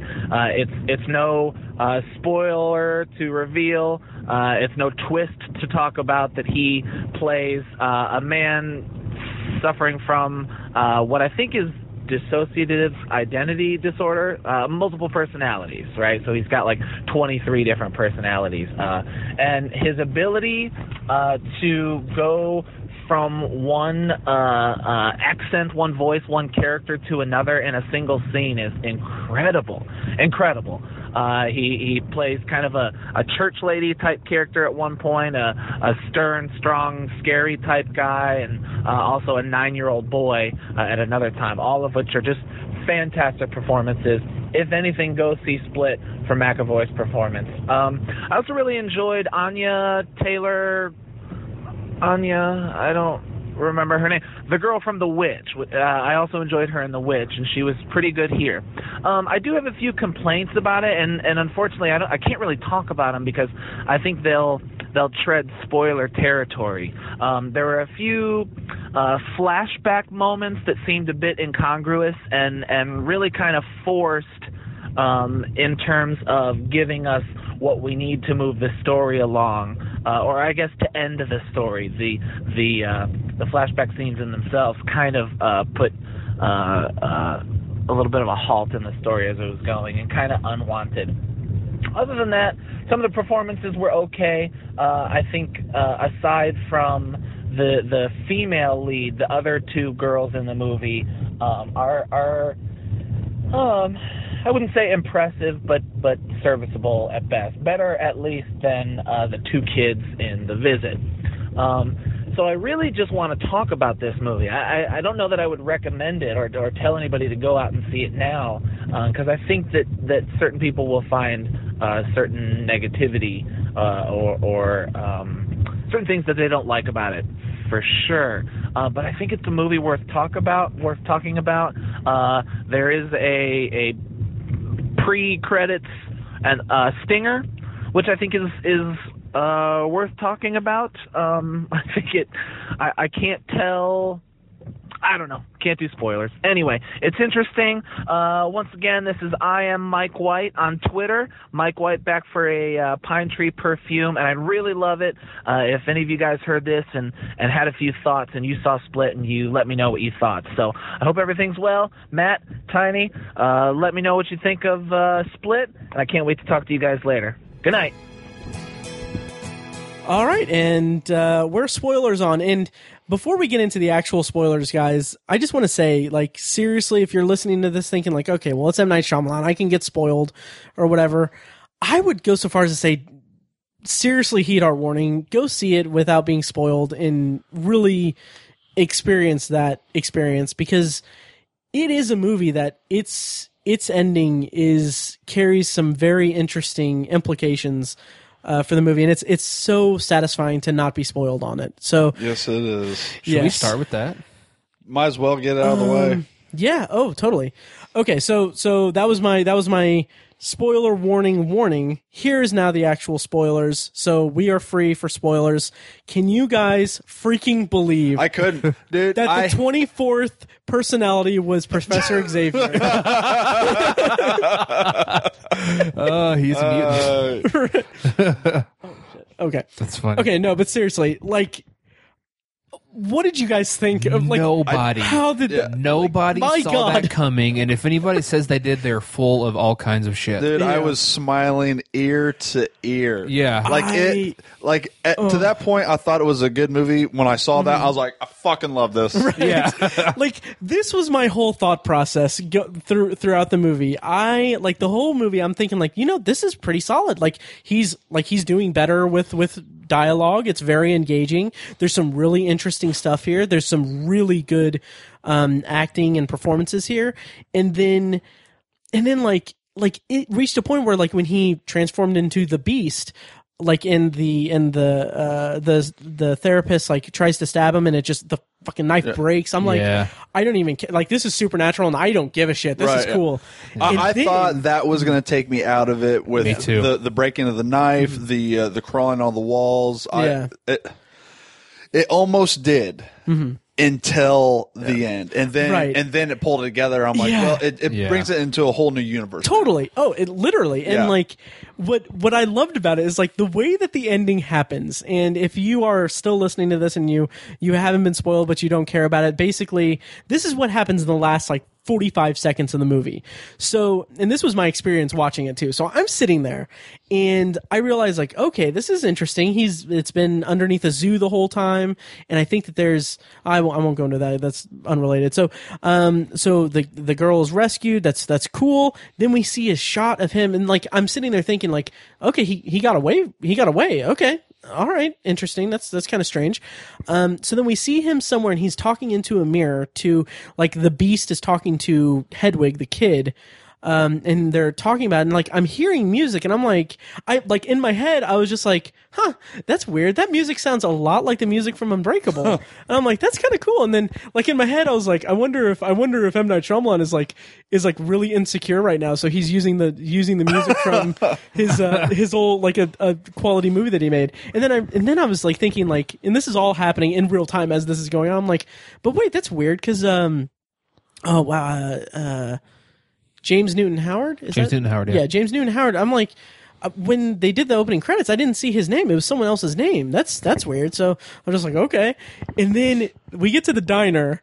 And we get like a fucking slow zoom to the to the TV, and they're talking about how like and the and the, what's being called the horde is, and I'm like, and then the music starting to swelling, and I'm like, I like I was sitting there, I was like, what? what like I was saying out loud like what oh my god oh my god and then the fucking camera goes and there's fucking Bruce, Bruce Willis. Willis. oh Yeah. it is so it Mr. is so beautiful and he's alive. Yeah. He's been alive the whole time. Yeah. and like and like it's what's puts the i- put it's puts even more icing on the on the cake of awesome that is that ending is like the the line that he says is they called him They Mr. called Glass. him Mr. Glass. I was like, Yeah. ah, Which is the same they last called line me as Mr. Glass. Oh, Oh my god. So cool. so so cool and like i was i was blown away by it i was literally blown away by it and then uh my friend that i saw it with uh was just like i don't i don't get it Yeah. that that happened. Love Yeah. that. Like I Yeah. was, uh, I, it was pretty crowded theater, Mm-hmm. and that I went to go see it at, and I had people to the left of me and people directly to the right Mm-hmm. of me, and both groups of people said, well, "What's that?" Yeah. yeah i, And- I and felt I- like and I I was, was- the only one kind of freaking out Right, i think and I, I felt the need to be like, "Hey, guy, hey, go see Unbreakable." But Right. not, you know, then I'm that creepy guy at the movie Right. theater. right and like i turned to my friend and i was like i was like uh uh, they, they were like, uh, I don't get it. I'm like, we just watched Unbreakable too. Yeah, And oh my god, it just uh it like blew he- my mind. We, we just at at that point we just saw an origin film. We just saw Yeah. an Yeah. origin Oh, yeah. Mm-hmm. film for for a villain, and at that point I, I was I was blown away. yeah. And na- now the whole him having almost supernatural powers, it makes sense. It makes it Yeah. fits. and, and it fits everything. yeah it fits. it justifies that it's so and uh something i didn't even notice until i was reading about it was that uh the like there's such an emphasis on like tr- uh, the train wreck like the the something about the train station with with the beast Yeah. like he has to go to the train to to get it like to to get it to come out and uh and like David Dunn's like big moment where he becomes a superhero is that he goes to back Big- to the train station and uh and his even his origin that finds it as a train wreck.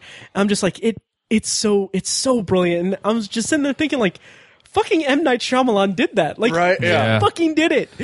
And it's what what blew me away about it is that you know the Sixth Sense was a like a cultural phenomenon. Like Yeah. Sure. everybody saw that fucking movie. Mm-hmm. It's people still make the dead the whole time joke. I mean, mm-hmm. it's it is a still in the public conscious. His his cr- the crowning jewel of his career so far.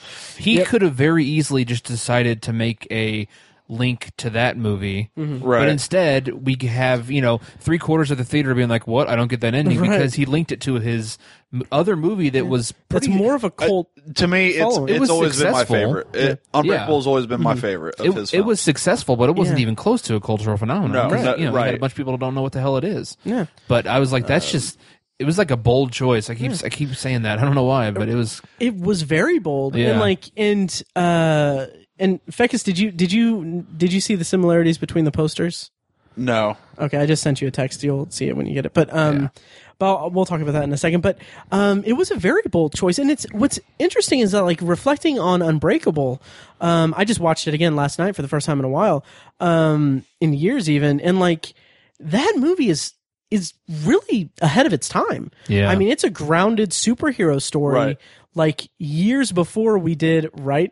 Years before we got uh, like these gritty, realistic uh, superhero movies. Before the superhero movie boom, really. Yeah. Um, in the and what I have a lot of respect for M Night Shyamalan for is that he made a sequel to a superhero movie about an origin of a supervillain at a time where superhero movies are like freaking huge right now.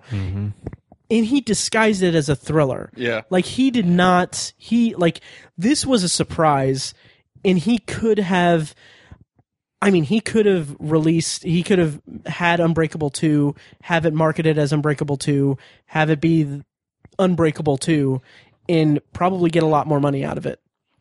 Um, maybe. Really? May, maybe. I, I I don't know if I necessarily would agree with you on that. I- Okay. like I s- like Unbreakable is my favorite of his films, but it's definitely not the most well known. It is, it is, a, it does have a cult following. It, it is a cult, uh, a cult movie, but I think, I think at this time, if people were revisiting, uh, were to revisit M. Night Shyamalan's work and, and go back to Unbreakable, I think that they would gain a m- bigger appreciation of it. Um, and maybe that's kind of the point of this whole thing. Um, but yeah, that the picture that I just sent to Fekkes is um, a side by side comparison of the Unbreakable poster and the Split poster, and they're very like it's like uh, the Unbreakable poster has like uh, kind of a broken glass shards throughout it, um, and Split has like the same thing. we should have seen it. we should have seen it coming. so freaking cool. Yeah. Tiny, you've seen the picture, right? I posted. Oh yeah, I saw, I saw it in the pod Yeah. chat. Yeah. Yeah. Oh man.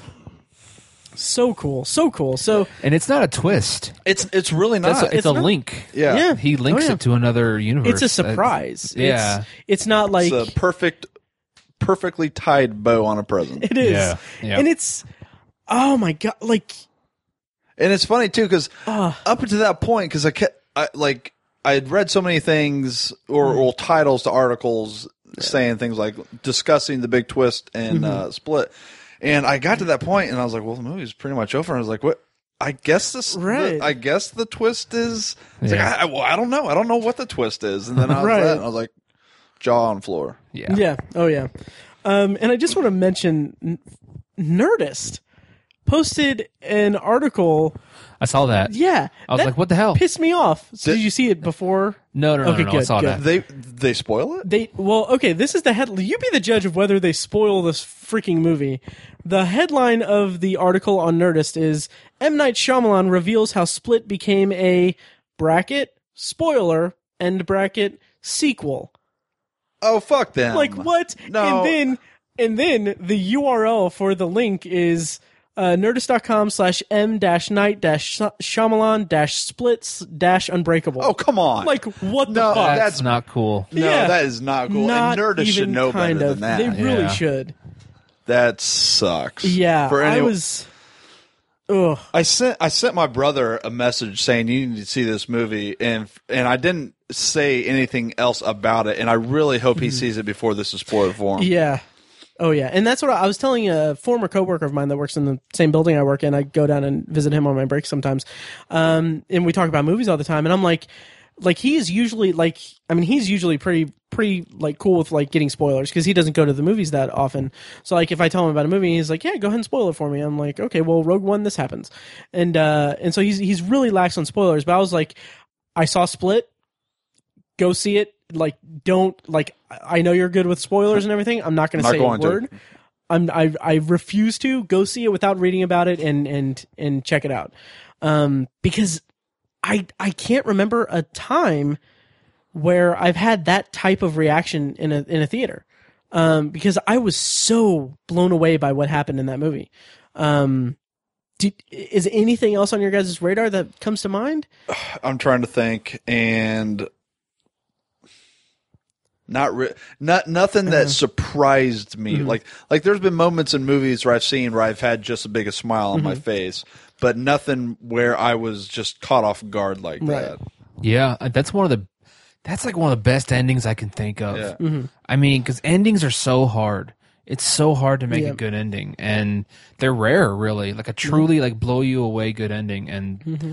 that's one of the best ones I can think of. Yeah. And- of any movie I've ever seen. Yeah, totally. And and the closest kind of comparison I can make is, and this is something I didn't experience because I I watched this on DVD after it came out, and I was aware of what was going on, ti sort of aware of what was going on at the time. Um, Sam Jackson and Iron Man at the end of the credits, like that's the closest thing I can come to because no one knew that they were making the Avengers. Yeah. no one knew what that was, but also, I mean this. I don't. I don't know, and that's a loose connection. But no one even knew the implications of Sam Jackson at the end of the. They, they no one knew what that was going to to spur. Like that was people might have thought that was a cool little Easter egg. No one knew it was going to blow up into the MCU. Really? Uh, well, I mean, I, I kind of took it to mean that, like, yeah, they're planning. Like, well, we knew that they there was going to be plans, movie. but we Yeah. no one thought it was going to be twenty movie plan down the line. And but is did you did you see, well did you see that before all everything was like ready to like it became a machine? Like, did you see it in two thousand eight when it came out? did I see the original Iron Man? Yeah, Yeah, I like saw it in theaters. scene. I saw it in theaters and I saw that scene. Okay, I just thought it was a neat little tag at the end of a movie. I Interesting. like I knew I, I I knew that there was rumblings of them trying to Mm-hmm. kind of make the Avengers movies, but I, I had no idea it was going to turn into what the MCU has now become. interesting because I, I from an outsider's perspective i kind of viewed it as like i assumed that like oh comic book fans like they saw that and they shit their pants thinking like the implications of this is huge because they're going to make interconnected movies I just thought it was neat. Was- I just thought it was neat. I, Interesting. I mean, I I had no idea what you know the Marvel plan was. Yeah. Like I, I knew that they were gonna you know do these movies, but you know I did interesting I didn't see it all so interconnected. Mm-hmm. But Tiny, do you remember when we watched Iron Man together? Yeah. that was my first time seeing it, and you had actually prepped me for, or you didn't. You didn't actually. You didn't. To your credit, you didn't say anything about the ending. I knew. I was aware of the ending. This is probably like 2009. Um, I was aware that there was something after the credits with Sam Jackson, and then like I saw it, and I was like, okay, what does that mean? I don't. What Avengers? What? And then like you explained that like uh, that basically there's uh, an Avengers movie that's going to come out where it's a group of a group of superheroes. They're, they'll each have, I think you said they'll each have their own movie building up to a group movie. And I was like, that's the coolest idea I've ever heard in my entire life. Yeah. Um, they should make an Unbreakable sequel. but uh, yeah, so anyway, that's that's that's a big tangent. But um, but yeah, the way that this movie ends with, I mean, ah, it's it's beautiful, and the implications of it is like M Night Shyamalan has said for years that Unbreakable is his favorite movie that he's made. oh really? I didn't know Yeah, that. and he has always wanted it wanted to make it a trilogy.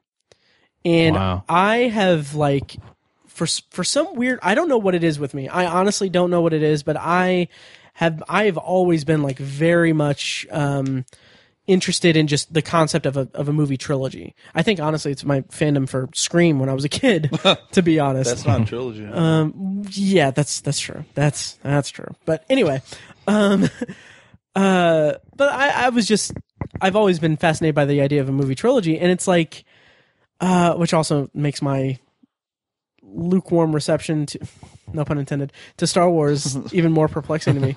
Um, because that's two trilogies now, almost three. But anyway, um, the uh, uh, I've always thought that yeah, he can. Uh, I would love to see an Unbreakable trilogy where. You know, this is the introduction. The first one is the introduction of the villain. Second one, maybe he fights with Elijah somewhat, and then the third one is finally, you know, the big thing. the big culmination. Yeah. I, I think this way. First of all, it's, it's unique as far as trilogies go because Mm-hmm. basically you've here's an origin story for the hero. Now here's the origin story for the villain, Yeah. and now we're going to put them to get put them against each other, which I, I think that's brilliant. is it stupid of me to think I would be really excited to see M Night Shyamalan do essentially Unbreakable three with David Dunn and uh, Kevin going up against one another? Like, I think that's what's coming. I, and he's M Night Shyamalan said that yeah he he wants to conclude it and everything. So I, I think that's what you're going to see. I- Will you see it soon? I don't know. yeah, it, and I would almost think like it would be cool if it was like five years later, like Right, like sure. in five. Six I, I would wait for that movie. totally. Oh yeah, um, Tiny, what do you think? Agreed. Yeah. Yeah, I would. I can't. I can't wait to see what he does. Yeah. I, I, I, I want Elijah back in it at some mm-hmm. point, and he doesn't have to be a major character, but but maybe a visit. Yeah. David Dunn visits him in jail. Yeah. Yeah. Something Yeah. I don't know. I I I love his character so much in that movie. I, I would just Yeah. it'd be remiss for him to not be in it. Yeah, at least at I some think point. I think the signs are there that maybe maybe he goes to like The- a are the village or something. Or the signs? Oh, shut, It's, uh, yeah, God. maybe he saves a lady in the Ah, water. shut up! Because his weakness is water, you know. this is happening. It is happening. Oh boy. Anyway, um, anyway, This is the last time he's gonna be bending in the air. right. All right. Anyway, Anyway, uh, but is it is it is it smart of us to anticipate the third movie? Like, do we think that he can like, or is like does uh, does Unbreakable and Split does that is that does that give us enough uh oomph to like really like get behind him on the idea of a third, or does his his checkered past with his his filmography, his the roller coaster of his filmography, does that give you guys any uh, re- uh reticence to? it makes being- me excited for him to try. Yes. So, uh, well, do I anticipate it being a great movie? I, I don't anticipate much of anything. I'll Right. wait to judge it on its merits. Yeah. So I I'm excited for him to try it out. So, I think he'll do it, whether or not it delivers. Right, yeah. That's the question. well, I, yeah. I think I think he's already said that he wants to. Yeah. That he's well. I read an interview yesterday where he said that he's not sure if it's going to be his next project, but he says it's in his head. Mm-hmm. So I would, I would really love it to be like, because he made Unbreakable when he was in a certain phase of his career. Like this is when he was, you know, he was it. He was, was I think that was like his third movie. and- Second. Second. No, Yeah. he Or- made one before. He made uh, yeah one that It, it no just one it was his yeah. second. It was his first movie after he became a household name. right. Yeah. yeah. So- second like wide release because Right. I, think the first I don't. I, I think the first movie he made was like an Indian release, and Yeah. then, but Um, but I and I love that now he's made the second one in what is a different stage of his career. He's had his name has kind of gone through the mud, and he has this kind of this lifeline with Blumhouse Productions where he's making movies on his terms, Right. um, kind of on micro budgets. Um, and now, like, I mean, who's to say six, six to eight years? Uh, maybe his maybe his name carries more weight. He's back to where he was. That's when he gives us the third movie. yeah, and that'd be fine. I'd be fine. That'd be really that. cool. I, I think he needs to stay clear of like blockbuster films. I, I think it's clear that's not his shtick. Yeah. After Earth, I, ne- I didn't see it, but I've never heard anyone's like, you know, what you should see After Earth. Yeah. And the last Airbender was, was awful. I, that's not his type of movies. He needs to stick to this, so, Right. this sort of l- lower budgeted, more nuanced filmmaking. yeah, agreed. Absolutely. I didn't think After Earth was that bad. It, it wasn't. It Really? wasn't a good movie, but it was. It was watchable in several parts. I got like 15 minutes into it, and I was like, I no. I just didn't have any hmm. desire. I, Yeah, it's- I hate Jaden Smith as a human being and as an actor. I just Fun fact: He was on the live stream for "He Will Not Divide Us." you don't say. right. Probably talking about how you know how, how is it possible that clouds aren't the cushion in our pillows? Surprise something ridiculous like that. oh boy. They're not. I mean, they could be. They could be. Do you look inside the cushion of your pillows every day? You don't know. No. Yeah. Exactly. Wow. So yeah. So, do we have anything more to say about this twist, or can we? Can we? No, go I on think to we can actually- move on to the Yeah. Yeah. So we can go like the flashbacks. Um, I think that the kind of like it was pretty obvious that there was something like, I mean, the guy cast as the uncle is this like, uh, he's a very imposing figure, and you kind of think like, okay, well, maybe they're hinting at something something weird going on there, and then I felt like it was a little late in the movie that they revealed that he is molesting her. Yeah. I Um, I saw it earlier. I really, Really? did. Yeah, I, I saw it coming, and, and I don't eh, I, I don't fault the filmmaking at all as as in like oh, I'm so clever. I saw that. I just Right. I, for whatever reason I saw the writing on the wall with that, Okay. and it, it I can't remember at what point in the flashback it was. Maybe it was. It maybe the first time they introduced the, the uncle, he just he had the Okay. vibe. He had Yeah. this weird vibe. That guy always plays a scumbag. I, I've never. Se- I don't recall in- ever seeing him in anything. I don't remember his name, but I've seen him in a handful of things. yeah. I, I feel like there were there's there's a couple things they're trying to telegraph with those with the flashbacks and the first thing they were trying to tell us is that she she's been kind of trained to deal with stressful situations. Mm-hmm. Like her dad kind of raised her, you know, as a hunter, if you will, and so she has she has that kind of mindset. So I think that's that's one of the first things they tried to establish with with the flashbacks, and I think they did that relatively successfully. Um, and then the abuse, you know, that she's kind of a a damaged, tortured person, which works out for her in the end. Um, that that's the other main thing they try to convey with the flashback. So I think it was successful in that respect, but I feel like that was just a little bit sloppy. That not sloppy, but just kind of conflicting that they had those two major things they were trying to telegraph with those with the flashbacks, so that they had to do it more often. And they Do you think to, they should have maybe left out the hunting portion? Maybe not. the- Yeah. but I- just focus more on the on Yeah. mental aspect. They had to try to blend those two things together. and I think it was a Well, little you clunky. can't. I, I- I feel like you can't put the reveal in of the molestation too early. Right. Yeah. That's true. Yeah. But I also think that they kind of revealed it a little too late. Like it was like yeah. I mean, it was. I don't remember exactly where it was, but it was like. I mean, granted, the molestation isn't uh, is revealed relatively quickly, I guess, after a few of them. But um, the real, like the like the scene where like her dad's dead and he's now her caretaker um, or her guardian.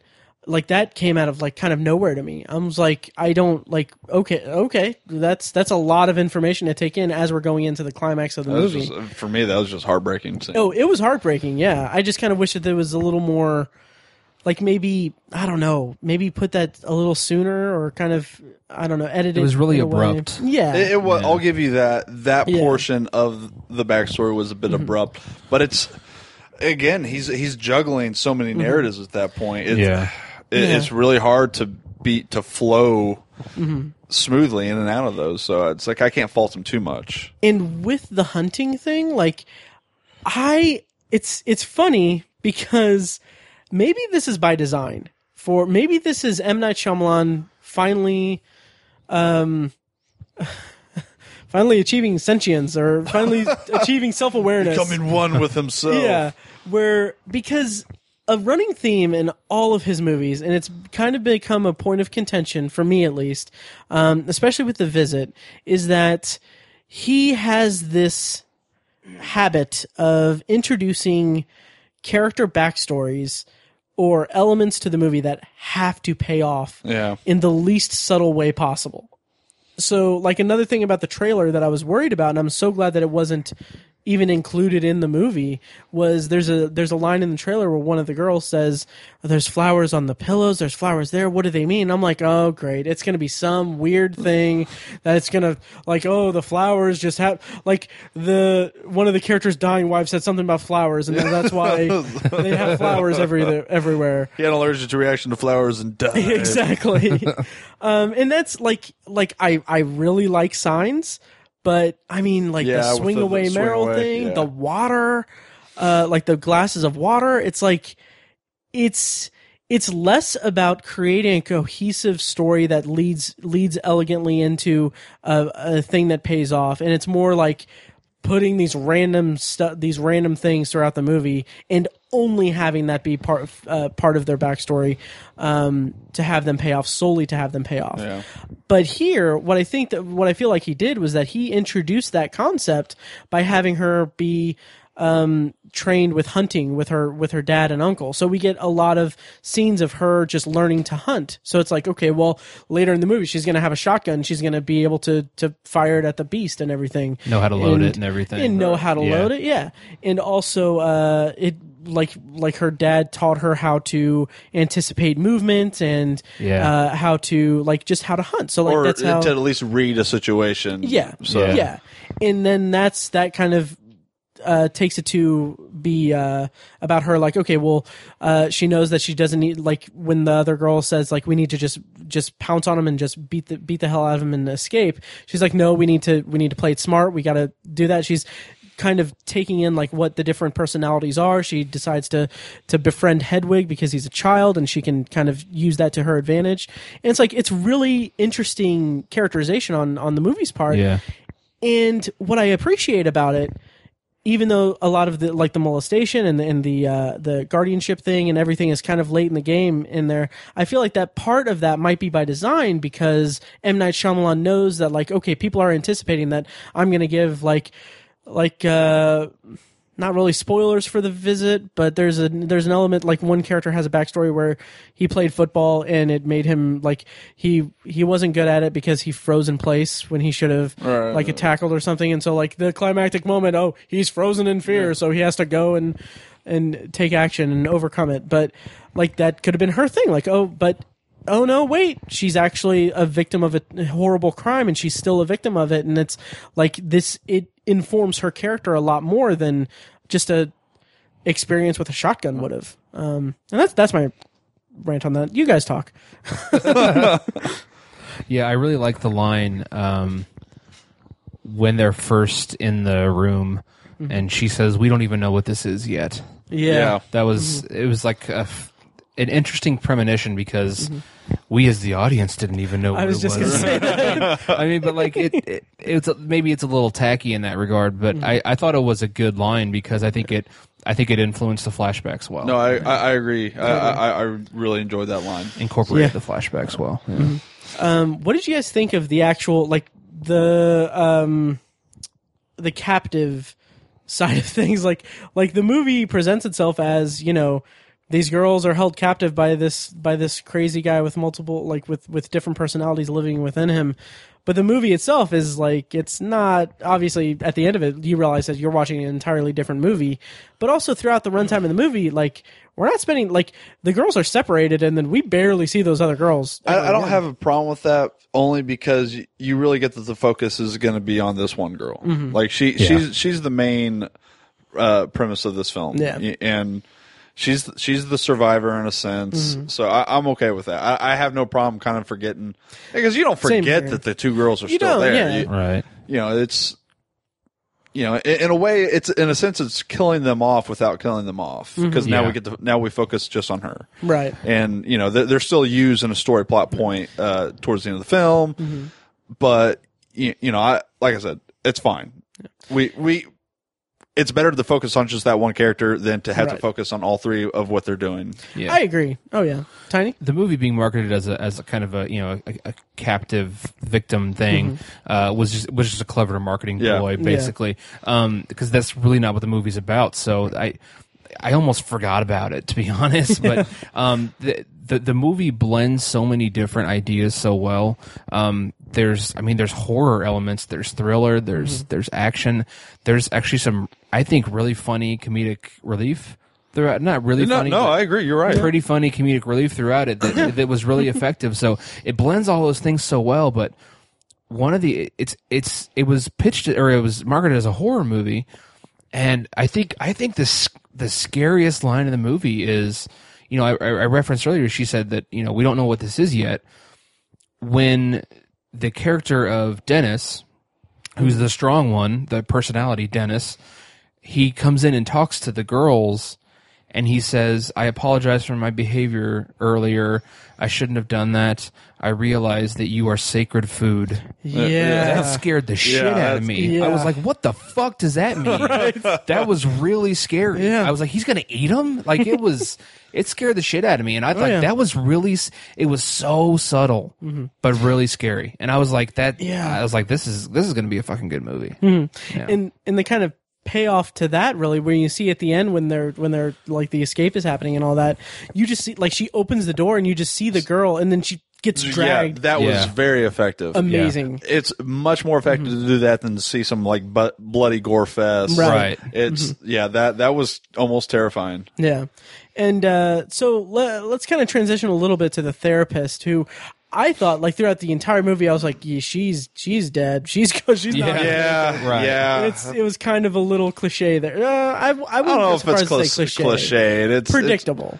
yeah. It's Yeah. predictable, sure. Her Yeah. gamble's not going to pay off. right. right um and that's evident and even even again like the whole like the twist of it being in in the unbreakable universe is uh is funny because like there i mean there are what would be considered hints are like there and laid out like uh when she goes to where uh, where he is I, I guess the little i don't know if it's a house or anything but it's underneath the, the The, zoo like, yeah, it's kind of like the workers' quarters, I guess. yeah something the like that. maintenance whatever um and like you see like in the moment I, I saw like she pulled up in in a taxi it's a, it was a philly taxi i was like huh philadelphia he shoots all of his I, films. I know and then Yeah. and that's what i'm saying like it's it's more like that could be construed as like oh that's a hint that it's in the in the same universe but it's like because i think the visit wasn't in uh, the visit was in philadelphia yeah. They they were all um Philadelphia, yeah but like just seeing like seeing that i was like except for After Earth. in That oh one. yeah or or Last Airbender. or last Airbender. Signs was Pennsylvania, but not. Yeah. That's right, Philly. yeah. yeah. Um, but like going back, like uh, like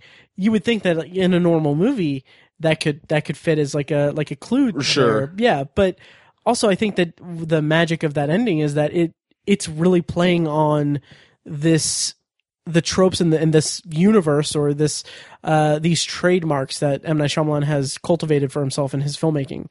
Um, yeah. That I I so yeah that was that. I, I wanted to bring up. Um, I, I learned a long, or it was revealed a long time ago that M Night Shyamalan likes to use the color red to signify like moments of like trauma or like important things. I, I can't remember exactly what it is, but were you guys looking for red throughout the movie? I, I I That's the first time I ever heard that, to be yeah, honest. Okay. I know, especially in the Sixth Sense, Sixth it was Sense. like red everywhere.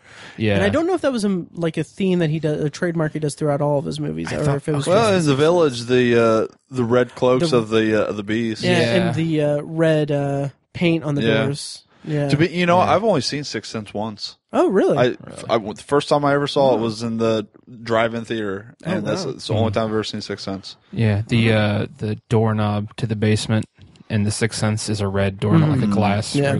But like, anyways, uh, I noticed uh, towards the beginning of the movie when the uh, the father of the girl who was having the birthday, uh, when he was loading up the back of the car, all of the carry out Yeah, containers were like, Oh, like yeah, a blood red right. color, and I was like, I wonder if that's he's gonna do that again. Yeah. Yeah. Um, I don't know. I, I like the, the it was it was funny to get a laugh at that point in the movie, but I really enjoyed.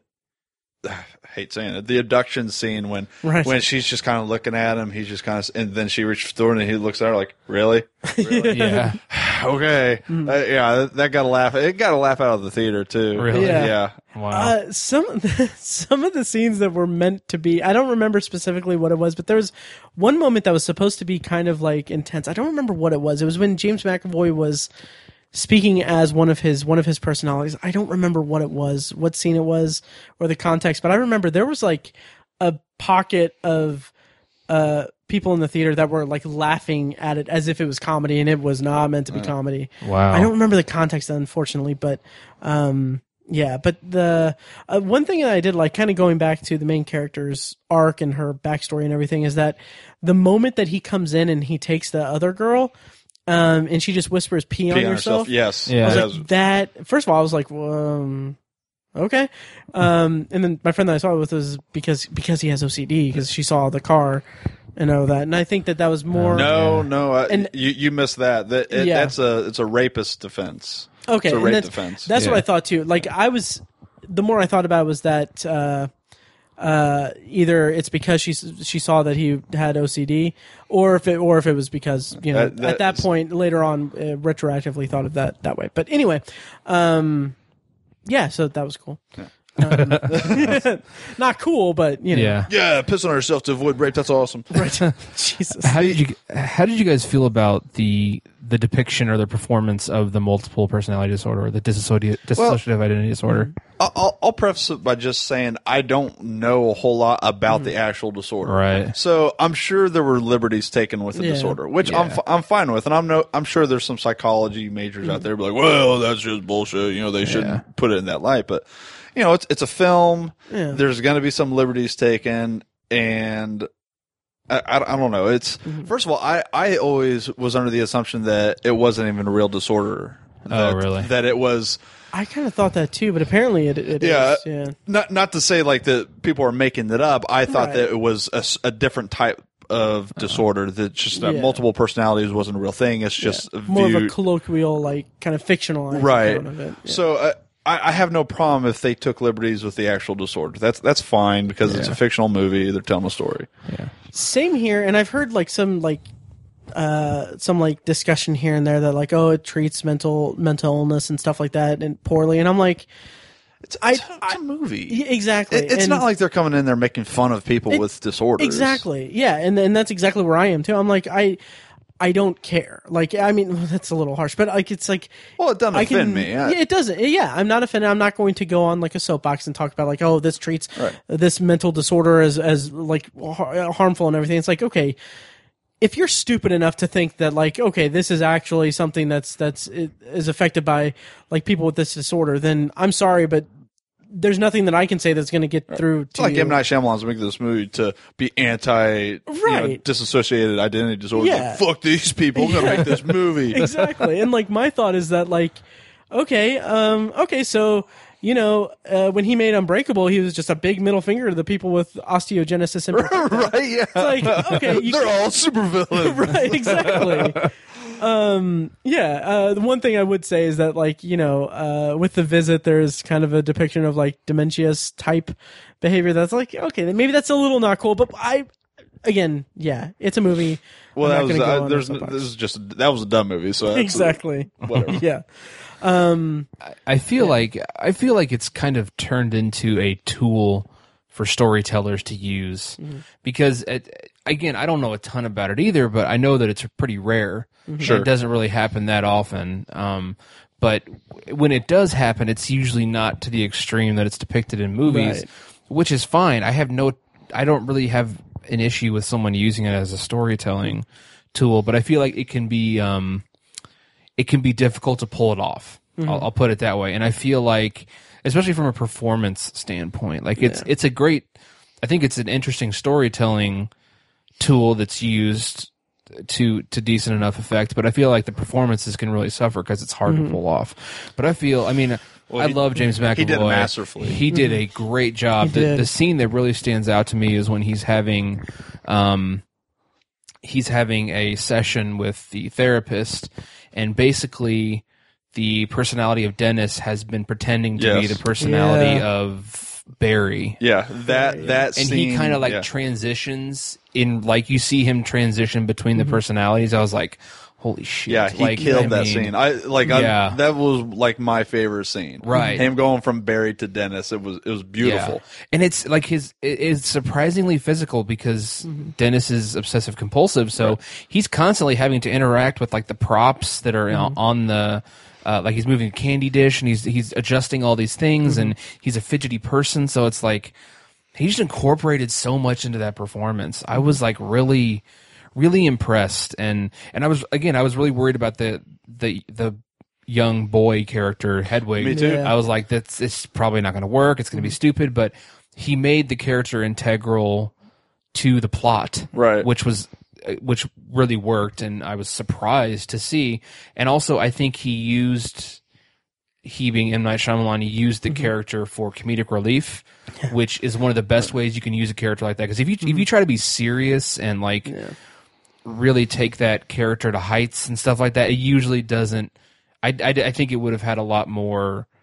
Uh, it probably would have failed. And I don't think it would have worked. But No, to, to have him be be pretty funny throughout a lot of the parts, that worked really well. the "you might be pregnant" thing got a got Yeah. a big laugh out of Yeah, it. yeah, yeah. really hard. That, that was great. That was Oh, yeah. that was a great little scene. Yeah, that again, the that yeah. the dance scene. The Dancing, yeah. See- yeah, the dance was great. That the dance scene I thought was kind of stupid. No, I, just- I, I dug it. Uh, I thought it was fair. funny. it That's was fair. such something that a nine year old boy would exactly, do. Yeah. exactly. and that's that's totally at- like totally agree with you there. But But also, I hate nine year old kids. that's a whole other thing. But um, but no, in in my head, I thought like. I, I didn't think of it as like, oh, that's what a nine year old kid does. I thought of it as like, that's what M. Night Shyamalan thinks that kids do. And it just felt like, cause I remembered like in, like, in the visit, again, tiny, somewhat spoiler, So, you know, I don't care. earmuffs. Um, the kid with the lisp has like, I believe, three different rap freestyle moments. that is so dumb, Wow. So, so stupid. Um, and I to be fair, felt that kid is older than nine.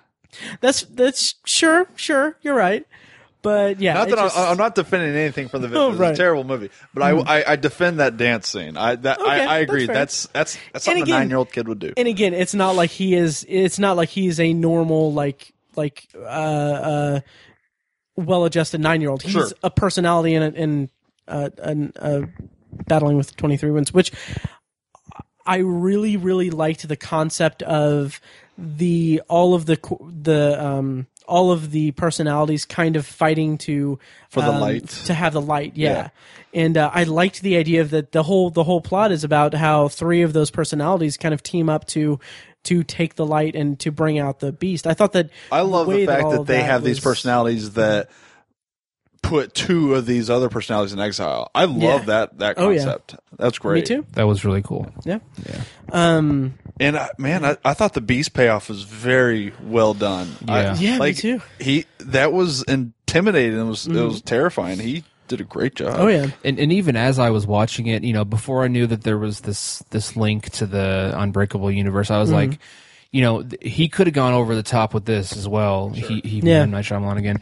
Uh, he could have gone completely over the top with this. We could have had like a ridiculous transformation into a literal beast, and it would have been stupid. Mm-hmm. I thought that's what was coming. Yeah, and I was like that that wouldn't have worked. That would have been dumb. Mm-hmm. But he made it just just slight enough of a like a chemical change and like it's obviously it's it's it goes to supernatural heights. Yeah. Um but like I don't want to say it's within the realm of possibility, but he didn't take it to such an extreme that it was ridiculous. Right. It Yeah, was totally buyable within that within a horror thriller universe. Right. Definitely. Uh, genre type thing. I, I was I thought it was I thought it was effective. It was just really I, effective. no, I and agree. I, I thought it was and- very well done. Yeah. Here, here's what I thought was going to happen when I was searching for the twist. Yeah. What were your guys' theories on the twist? This was, and I, if it were going to be how I thought it was, it was going to end up being a bust for me as a movie. Mm-hmm. I thought once the molestation portion came into play, I thought the beast, because they make a description of the beast of being a large, muscular man with long hair. I thought the literal beast was going to be her Oh. uncle. And I thought in the end, it, all this was playing out in her head, and she was going to be the one with multiple multiple personality disorders. And I was about to ready to kick a chair over and be like, "We all saw, saw identity. Go to hell." Right. So I, I, I thought that's what was going to be the uh, the literal. I thought that was going to be the big twist, and you know her not pulling the trigger in the original flashback. She was finally going to defeat her demons and Yeah. come out of her disorder. That's where I thought the movie was going. Thankfully, it did not. Right. Tiny, did you have any theories? I thought James McAvoy was going to be the adult Haley Joel Osment. Not really. No, I, I didn't. I was like, I don't, I don't even know. I don't even have any. Mm. I, I'm not clever enough for that. I couldn't think of anything.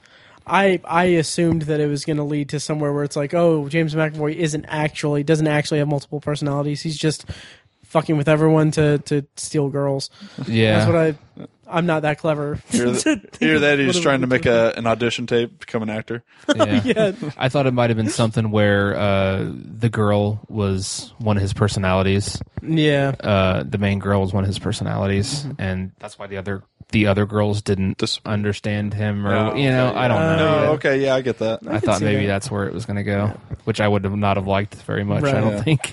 I can. I think we can all agree what happened is Is the right- pretty yeah, damn the Best, good. the best case scenario. Yeah. and it worked. Oh Y- yeah. You, know what would have been neat though, in in retrospect, finding out that it's in the Unbreakable universe, Mm-hmm. having the uh where I guess the layer, for lack of a better term, Mm-hmm. being in a burnt down building of an old hotel. Because in Unbreakable, he burns a hotel oh down. yeah. So I, I think that would have been a neat connection. But no, would've I'm been still. cool. Yeah. But then They again, did enough of that with the trains and everything. Yeah. Yeah. So I, you know, it's just a neat thought on Robert's perspective. You know, it's funny when I before I was sitting down in the movie theater, uh, we getting ready to watch it, and I thought to myself, like a funny little inside my head joke. I was like, you know, it'd be funny if the Onion did a little article that said secretly all of uh, M Night Shyamalan movies happen to be connected in the same universe. Turns out though, nobody cares enough to go through and decide how. and I thought that'd be a fun like Onion That would be article. And then at the end of this, I'm like, oh motherfucker, okay. that's awesome. Oh, that would be funny. That's awesome. Um, probably, and we've skated around this, guys. We have skated around this. We have not talked about it yet. Probably, probably the biggest implication to that ending here is that M Night Shyamalan's character in Unbreakable, the drug dealer in the stadium, is now a security guy looking at footage. That's great. That's amazing. M Night done. Shyamalan's best character development, spanning several years, several spanning seventeen. Uh, he really years. pulls life together. Oh my god. that That'll, cameo scene. that'll be the Legacy sequel. The, the story of that guy. Coming of age story. Oh Jesus! That's great. Yeah, the uh, that that cameo scene though, I He needs to stop. He does. Just Yeah. stop. No one cares The that you s- put yourself yeah. in the movies. the stupid Hooters dialogue was like okay, yeah, yeah. That that felt just dumb. that was dumb. Yeah. Yeah. Yeah, it was too. I too. do like Hooters, but you know. Oh, me too. It was too clever. He tried to make it really clever, like Yeah. the, the words they Yeah. used. and I thought it was kind of funny, but uh, I just I, I don't I, I was I was wanting him to not put himself in the movie. And Me when too. I and I expect I fully expected to see him. Did he put Yeah. himself in the visit? I He can't did remember. I didn't think so. and if he did, I'm sure it was kind of like like a voice in the background or a Yeah. message machine or something silly like that. yeah, because I mean, but- there were only like aside from the kids and the and the grandparents in that movie, there was only like two or three characters in the Right. whole movie. But you um, know what? Maybe I'm making this up, but maybe he was dancing in the background on, On the, the cruise. cruise. Prob. Oh God, that scene I hated it. I I hated that entire. Yeah, that cruise scene was brutal. yeah, that was terrible. Yeah, was he in me- After Earth, Tiny? Was it? Was he like a, a flying monkey in was After he? Earth? I don't know. I don't remember. He may have been. He wasn't then Airbender that I recall. He was a firebender at Earth Prison Camp in the last Airbender. oh, was he Yeah, really? I remember. he was not in the visit. Uh, he was a voice in the sh- in the happening. Uh, of course, He was the park ranger in uh, the, The village. Yeah, I kind of Yeah. like that one though because you just Yeah, see his reflection. yeah, I know. That's like- that's I know. I, I, I did like that one too. Yeah. in his first movie, was praying with anger. To go back to that, but Gotcha. um, anyway, uh, yeah, the village thing I thought was.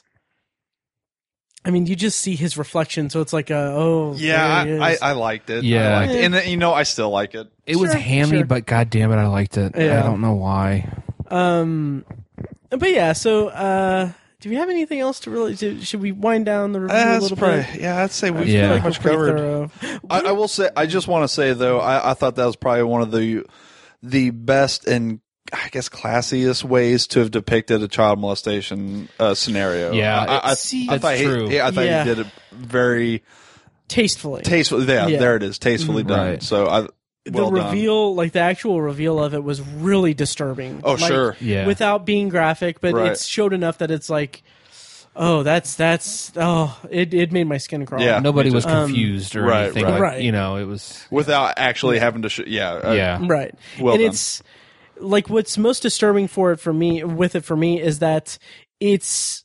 I mean, it, it seems somewhat auth- like the it the character uses logic to get the kid to to do what he what he wants. Having to, dealt with yeah. both sides of that scenario, he nailed it. It's Yeah. that's how Yeah. the children uh, uh, rationalize it, and that's how the adults act. Yeah. that's it's really really fucked up. it's horrible. yeah. Yeah. How did you guys kind of kind of to wrap things up? What, we haven't really talked about this. How did you guys feel about the the ending, like the big moment where she's she's firing the the shots into the beast, and the beast realizes like, um, from my perspective, I'm I, I saw it as he noticed that she had been abused from from the from the scarring. I don't know if it was supposed to. she's be not the- she's- because I feel like he's he's choo- choosing these girls based upon their lies of never having to be tested, never Mm-hmm. having any struggles or anything, and he kidnaps her and comes to find out that that's not true. She has been traumatized in her life, and it's a connection that he made with her. Well, she was in it. He didn't intend to kidnap her. Exactly, Right. because he And said originally that, reason- but that's the reason he got those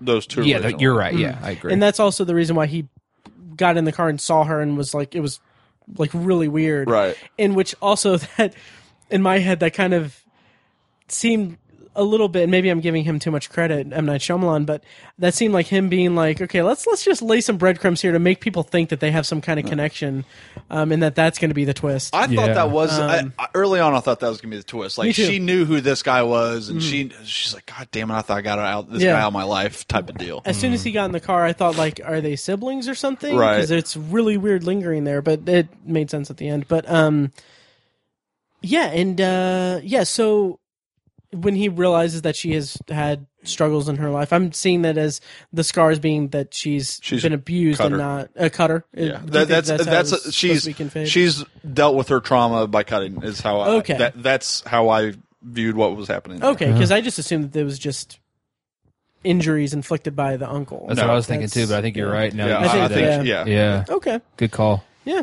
Um, yeah, I didn't have a problem with that. I thought it was cool. Yeah, I, I, I thought it was very well done. So Yeah, and I like how subtly uh, earlier on in the movie, uh, one of the personalities says you wear a lot of shirts, Oh, which is a typical yeah. typical thing for abuse victims. Cover kind of cover Yeah. up your shame, if you will. I guess I don't know. I don't know the psychology behind it, but yeah, that was sure. like I, I had no idea what that line meant at the time. I was right, like, yeah, and interesting, it- yeah. I thought it was kind of a throwaway line. Now that you're bringing it up, so Yeah. Um, so that, I mean, that is our review of Split, really. I think that that covers everything. Um, yeah. Uh, anything else to add before no, we go I'd on to say, uh, Potpourri? I think we well covered it. All really liked it. I think so too. Me too. We are Uh, clearly not split on how we felt about that movie. Hey, Hey-o. Um, go Shyamalan yourself. I don't know. Yeah. All right. Uh, well, that is our review of Split. Uh, thank you for listening. And uh, now we're going to end the episode with the potpourri section. that was awful. Way to transition. Thanks for listening. And here's more. when I say thank for like it, yeah. Anyway, um, that's our review of Split.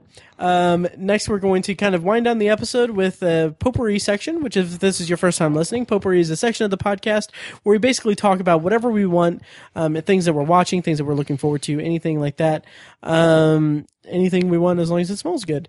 So, uh, Fekkes, since you are our guest, uh, why don't you, uh, break the silence I'm about to, about to give you and give us your potpourri? Well, as Matt so eloquently put, I saw Silence today, um, Nice. and I've been wanting to see this for a while, for no other reason than it's Martin Scorsese, and I gotta tell you, this was a fantastic film. It it came in at two hours and forty five minutes. Did not feel like two hours and forty five minutes. Wow. It this was a beautifully shot film. It, it takes place in Japan. Basically, the premise of the story is there's two priests from uh, Portugal in the 1600s whose mentor has gone to Japan and been missing, or not missing. They no one's heard from him in several uh, months until they've gotten word that he is uh, most likely defected from Christianity. So they go they make it their mission to go to Japan and try to f- locate their mentor. And they run into a big, uh, basically Christianity's come to a very violent head with uh, the rulers of Japan, where th- the people that are trying to convert are being persecuted. And so they're trying to find their way through Japan and at the same time find their mentor. And it, I'll tell you what, I walked out of this movie and it was one of those moments where I, I had to sit there for about 15 minutes and just kind of ponder what I just saw. Wow. It's it's like it's beautifully shot, but it's not even that. Like the subject matter has you questioning throughout the entire film. Like my biggest thing is the two the two priests that go over there are Adam Driver and Andrew Garfield. So they're the kind of the two main uh, characters, and you got. I came out. The biggest question I was facing was, who's whose faith is stronger at the end of this movie? Like, who's the stronger of the two characters? And I, I, I still don't know. I'm, I'm still kind of trying to figure that out in my head. Um, Liam Neeson plays their mentor, and I, I'm not going to spoil what it is that they find upon having Liam Neeson, but I will just say this: the conversations between Liam Neeson and the characters, it, it's it's enthralling.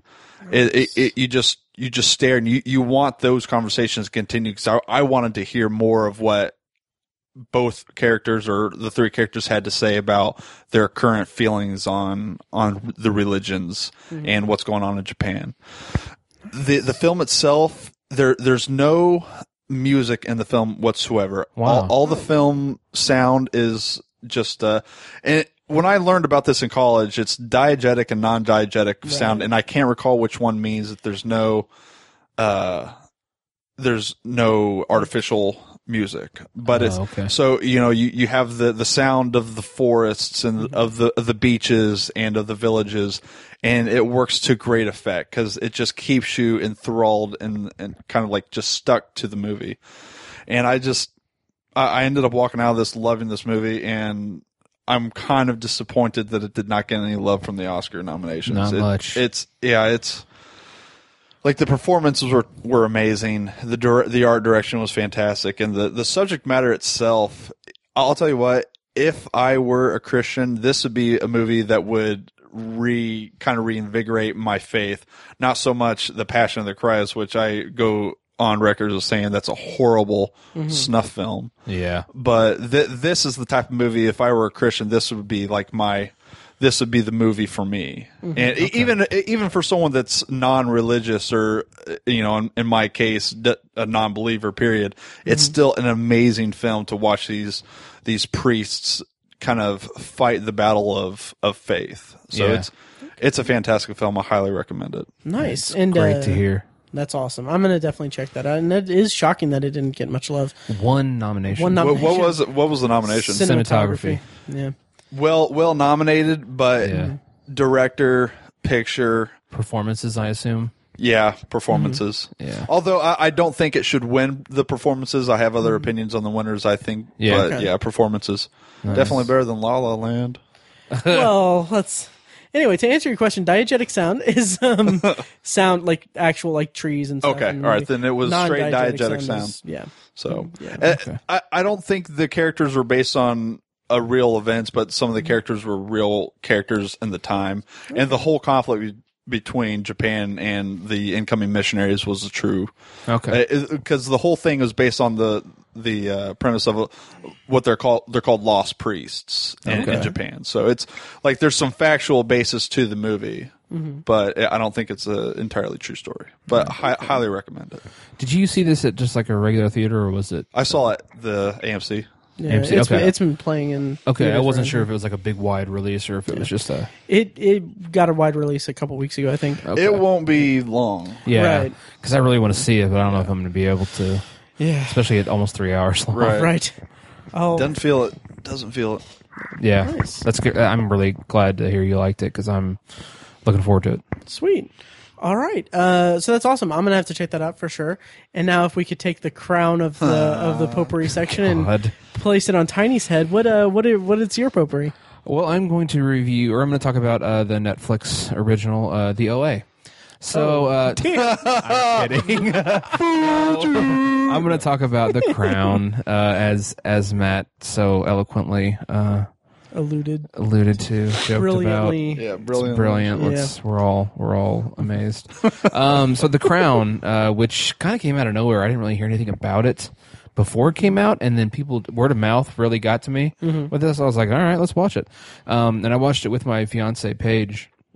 She loved it, and she's she's very um, curious and intrigued by like royalty. Like she finds it a fascinating concept, and and so she wanted to watch it. I was like, all right, let's watch it. And I'm really glad I did. it. I really didn't have a lot of interest in it, but um, it it is terrific. It's a series, right? It is a series, and it's an ongoing series. I thought it was going to be a mini series, just Sweet. just about you know. I thought it was just going to be ten episodes, but no, it's an ongoing series, and I'm pretty sure it's renewed for a second season.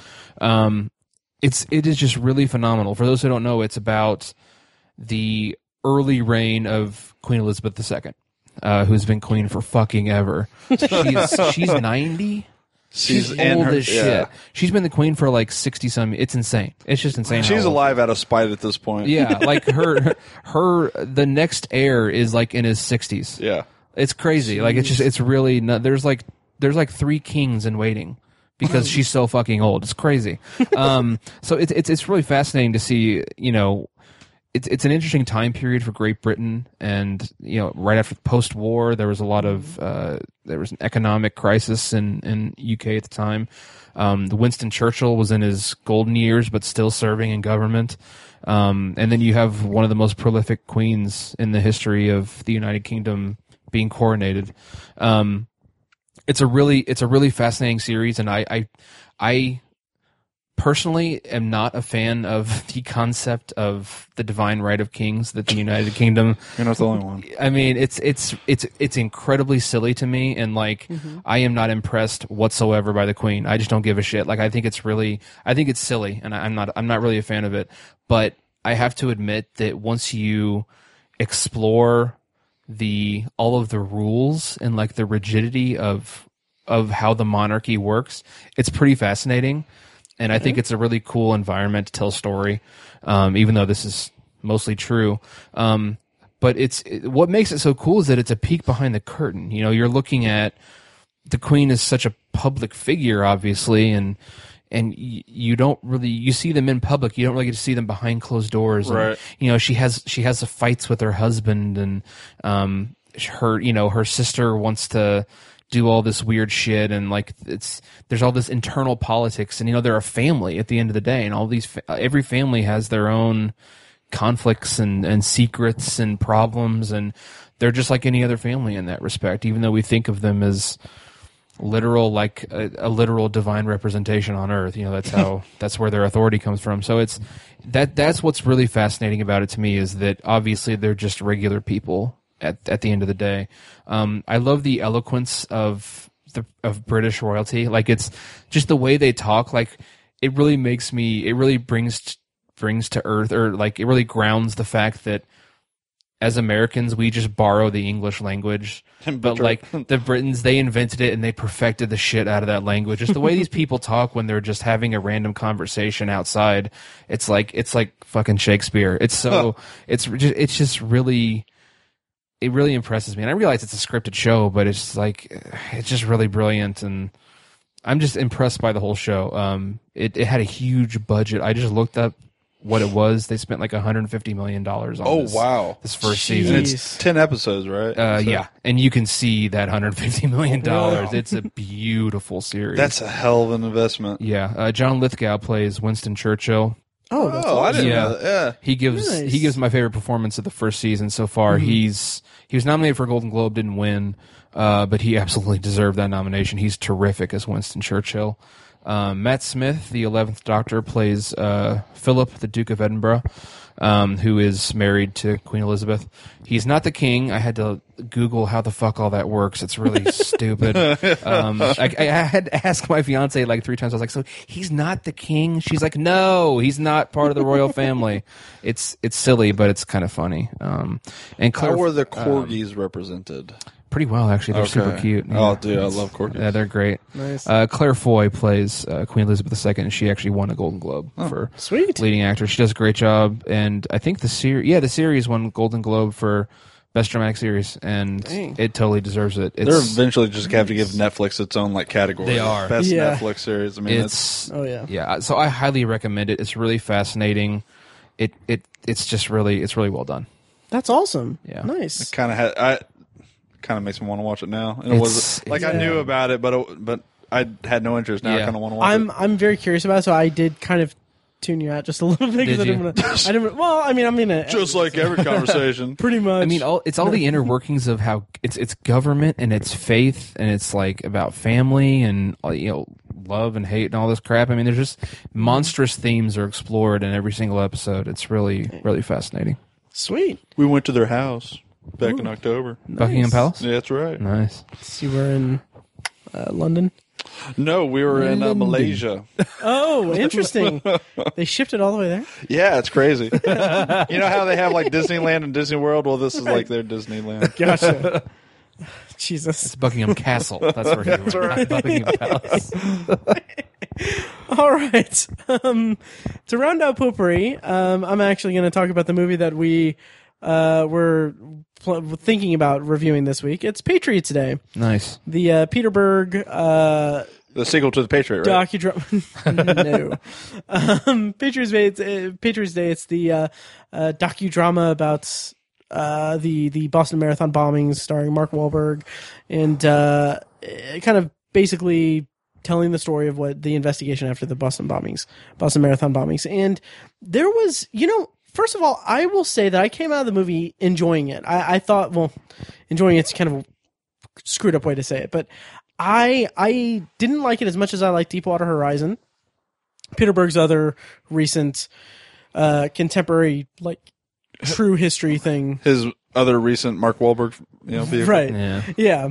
Um but I did enjoy it, or I, I did find a lot of merit in it. I thought that it was a good depiction of, of what happened. I was shocked to, um, I was shocked. Like I didn't pay. I uh, when it happened, I didn't really pay close attention to the news regarding it, um, like in real life. So there were some things that were that were a shock to me, and there were other things that I remember reading about and and uh, kind of pieced together as the movie unfolded. So like the the movie introduces different different characters that all kind of of, are all uh, integral to what happens throughout it. Like we get we get a perspective on on the bombers, we get a perspective on Mark Wahlberg, we get a perspective on. Um, uh, like some people that are in that are in this, uh, the the crowd, and some other people that are kind of that uh, related to the fallout of what happens. And like, there's one character where um one person where um I couldn't really figure out like how, where they fit in. And then I kind of realized like I remembered like oh oh shit this this happened when uh this thing happened to this person. And I was kind of bracing myself for it. And it's I mean it's it's pretty pretty brutal. But um so I won't go into really details or anything even though it's you know I was gonna say you can't really Yeah. spoil it. yeah, but um, I will say that I thought that it was uh, a pretty well done um, drama thriller. I hate to say thriller, but Is it more documentary type? it's not. It's. I mean, it's. It, Because for some, Yeah. I had read somewhere that it was kind of a more of a documentary about what what, no, what really happened. I will say that the like the movie ends and there's like ten minutes of like like documentary type of footage, like kind of wrapping it up. You know how like at the end of these types of movies where it shows like like the the kind of uh the cards that says like oh this person this is what happened to this person like it's like that and then it shows like 10 minutes of footage of them interviewing the real people and stuff and i'm like if you wanted to make a documentary peter berg make a documentary like i didn't Yeah. like i didn't think that fit well, they've done that documentary though. I mean, I, I've Um, Well, they- yeah. I've seen several of documentaries reference that day, but Sure, but I mean to have that in a in a narrative movie, also it just felt like like the movie's over with, and I don't know. Is, Yeah. is that any different than after the Band of Brothers seeing the interviews of the uh, soldiers that were in the events? I well sort of because I mean those opened each episode too, and they Yeah. they were kind of throughout it. Like this is it feels it honestly feels like it's just pasted on to the end. There's nothing before that. Um, in that in that respect, um, and I mean I, that was just kind of an issue there. But um, there was another a couple other things I wanted to bring up before I kind of get to the the big big part of it. But um, and I'm blanking. oh, um, real quick, um, uh, one of the guys that plays the terrorist is uh, Alex Wolff, who I actually interviewed at Heartland. Uh, Oh, nice. well, 2015. Wow, cool. Um, yeah, so that was Sure pretty cool. connection to Al Qaeda. Cool. Yeah, totally. Um, technically not Al Qaeda. They were they were they were just uh, crazy. Uh, I think they they just thought that the 9/11 was an inside job, but It wasn't. Jesus. anyway, um, uh, so anyway, uh, yeah, uh, that and then I mean there are some endear like like really like heart heart pounding moments. Um, J.K. Simmons plays the uh, I believe the chief of of uh, a town's uh, police force, and he's kind of integral to to um, to the the manhunt at the end. And I think that the way that they tied all that together felt felt really genuine and really good. Like, and J.K. Simmons is amazing. Amazing. Yeah. He's just incredible. Um, nice. Yeah, and I mean, make some political statements here and there that I felt were like a little not out of place, but it just felt like it didn't really mesh well with the whole the whole movie as a whole. Sounds like a Peter Berg film to me. Right, exactly. Yeah. But it's not as like egregious as uh, Lone Survivor or anything like that. Or, her, what was the Deepwater Horizon, Deepwater Horizon brought to you by BP? right? um, it wasn't even that bad in Deepwater Horizon, I would say, uh, in my opinion. Um, did you see it, Fekkes? No, I and I, I could be wrong because obviously I didn't see. I just I felt like it was a way to and not to take anything away from the poor people that had to suffer through Right. that hor- horrible event. I just felt like the uh, I don't know, it was like the oil company making a movie about the her- heroics of oil people. Uh, no, the the uh, the BP like oil people in the movie, like they're cl- like they're almost caricatures of evil. Oh, really? Yeah, Wow. like they're- Yeah, I might yeah. might catch it then. Yeah. Um, but with uh, Patriots Day, like I came out of the movie liking it quite a bit, not as much as Deepwater Horizon, which I actually put in my top ten. Yeah, which shocked me. Yeah, yeah, I, I stand by it. Okay. Um, but with Patriots Day, something happened that was interesting. Is that I read I read up on it after I saw it, and turns out that uh, Mark Wahlberg he plays he plays a police uh, detective who is basically um, on the day of the marathon bombing he was like he- Working a traffic beat. pretty much yeah like he was in the movie he was or in in the story he was suspended and he was uh, like that was his last bit of uh, contrition or whatever for to get back like to his to his normal thing is that he had to work the finish line and like be in like like uh, um, a uniform and everything. Um, completely fictional character. Uh, does not exist in real That life. doesn't shock me. Yeah, and and it doesn't shock me either, really. And I didn't have much of a problem with it, but just reading more about it, like I mean, there are kind of uh, there are uh, kind of essays about it. That's that's kind of you know coming at it from like oh this is the, this is kind of a really gross thing to do. Which Well, here he, I do. Ha- I take issue with that because I'm sure there were several police officers that were working that day that did all kinds Yeah. of heroic things that you probably could have made a character out of Mm-hmm. instead of just creating a character. Yeah. I agree completely, and they do show some police like they show like the commissioner. I think John Goodman plays the commissioner, um, and then there's J.K. Simmons's uh, character. Like he's But not I'm like talking the about sole- the police officers, the, the, the bombing level. scene. Yeah, I totally agree, and that's one of the other points of issue that I have with the movie is that eh, Mark Wahlberg's character is like I don't have a problem with having like a, a fictional character that's a that's a fictional like a conduit for for like a vessel to to show the, like what's going on in the in the in the story and everything.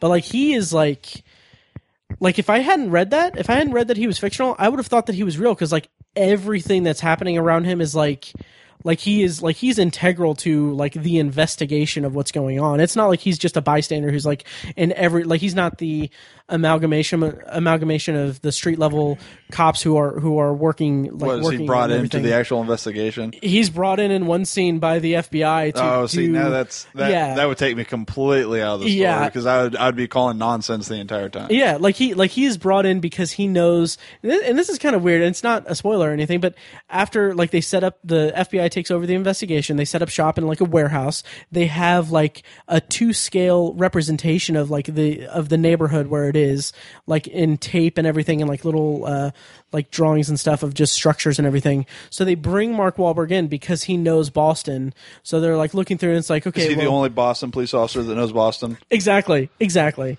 So it it is that is very troublesome, and it's it is so clearly like he's so integral to the story that I didn't have a problem with it when I first saw it because I assumed he was a real character, like he was he was a real true character, um, and just knowing that it is that he isn't that he's just a, com, a composite, not even a composite Yeah, character. gonna- that- he's just a he's just a fictional character in, in involved, and like it's throughout every step of the entire investigation and manhunt. He is there Uh, see, the, and it's They yeah, they should have just structured the story differently instead That- of it- having. it- it's- Totally agree. It sounds like they just wanted to, to put Mark Wahlberg in this film. And, yeah, they need a star. Mm-hmm. Yeah. yeah, Yeah. That's Which that's is- very disappointing. yeah, and uh, and that it's colored my uh retroactively kind of colored my opinion of the movie a little bit and i haven't read i ha- for some reason i'm i'm out of the loop on this apparently in 2013 he made some statements about 9-11 Yeah, yeah. Yeah. If I was on that plane, if I yeah, like his actual statement was if I was on that pl- if I was on the plane with my family that that plane wouldn't have wouldn't have gone down. I was like, okay, like- hero. Yeah. And like people were like all right, cool, you know, so my family doesn't care about, you know, the like the family that that the families of the people that died in there like they they don't care Yeah, like was- you can't you can't say that. So and I like Mark Wahlberg, but Mm-hmm. that was a giant douche moment on his part. Absolutely. And uh, and it's weird because now he's doing like Lone Survivor Right. and uh, Deepwater Horizon and now Patriots Day. It's like, eesh, maybe maybe reel it back a little bit there. yeah, uh, but yeah. So Patriots Day in the moment was pretty good. I, I enjoyed it. Um, friend of the show Alex Wolff did a good job in it. Um, guy- Did he play talked like to like for the young minutes. kid that got arrested, or Um, yep, he he was the he was the younger of the Dzhokhar two. Tsarnaev? I don't know why Yeah. I remember that Yep. name. Um, yeah, he, he that's the character he plays. He's he's the uh, the younger of the two bombers. Wow. Um, and the the relationship between the two brothers in it is is pretty pretty well done. Um, Is it? I Yeah. yeah, and uh, there's some interesting stuff that I I didn't even know about um regarding the investigation. But yeah, so that's that's Patriots Day. It was it was okay in the moment, and then it kind of left a sour taste. Your uh, review makes me not want to watch it now. Yeah, I I, I don't actually do want to see it. Oh, I remember I was so intrigued by that manhunt. Oh, I was Uh, too. me too. I mean, I Oh, couldn't. yeah. I Yeah. stayed up really late to watch Yeah. like the news and stuff. and Yeah. I need to research more. But there's like elements in the movie that's like it. I don't know. Like I just kind of assumed that it went down the way that it did in the movie, but now that I know that there's a little bit of a Well, how I mean, know, how'd it go down? I mean, there's like a firefight in the street, um, with Yeah. the, with the brothers. Yeah. yeah. no, Like, with the brother. No, no, no. Yeah, Yeah. brothers. Yeah, Yeah. yeah. It- well, the they and they ended up finding the uh the alive one in the boat, in the guy's yeah. yard. Right. yeah. Yeah. But the way that the, the the firefight in the street is depicted is like, uh, like it is like heart pounding. It is like intense. It's Pe- uh, Peter Berg's it's actually good at that. done. Yeah, he Totally. he To can, his he can credit. shoot a a Yeah. uh, firefight. Absolutely. Yeah. Yep. Um, okay, so I think that's going to do it for this week's episode of The Obsessive Viewer, um, which can be found at obsessiveviewer.com, of course. The show notes for this episode can be found at obsessiveviewer.com slash OV201. And uh, next week, I have no idea what we're doing. Um, maybe extended potpourri, maybe Yeah. something like that. I got some stuff I can bring up.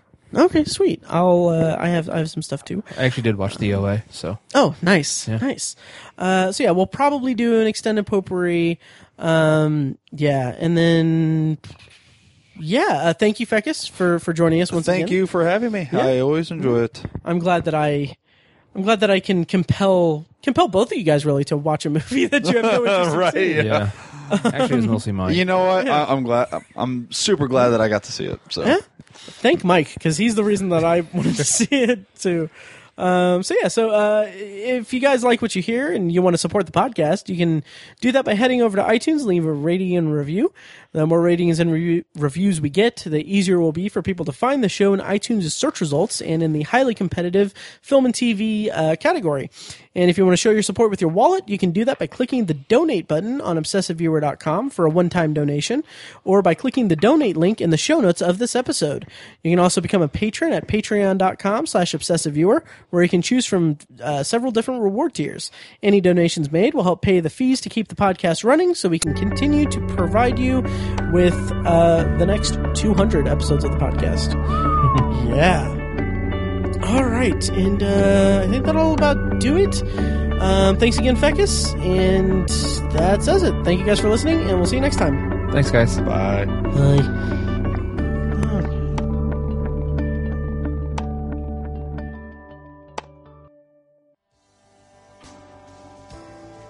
Thank you for listening to The Obsessive Viewer, presented by ObsessiveViewer.com.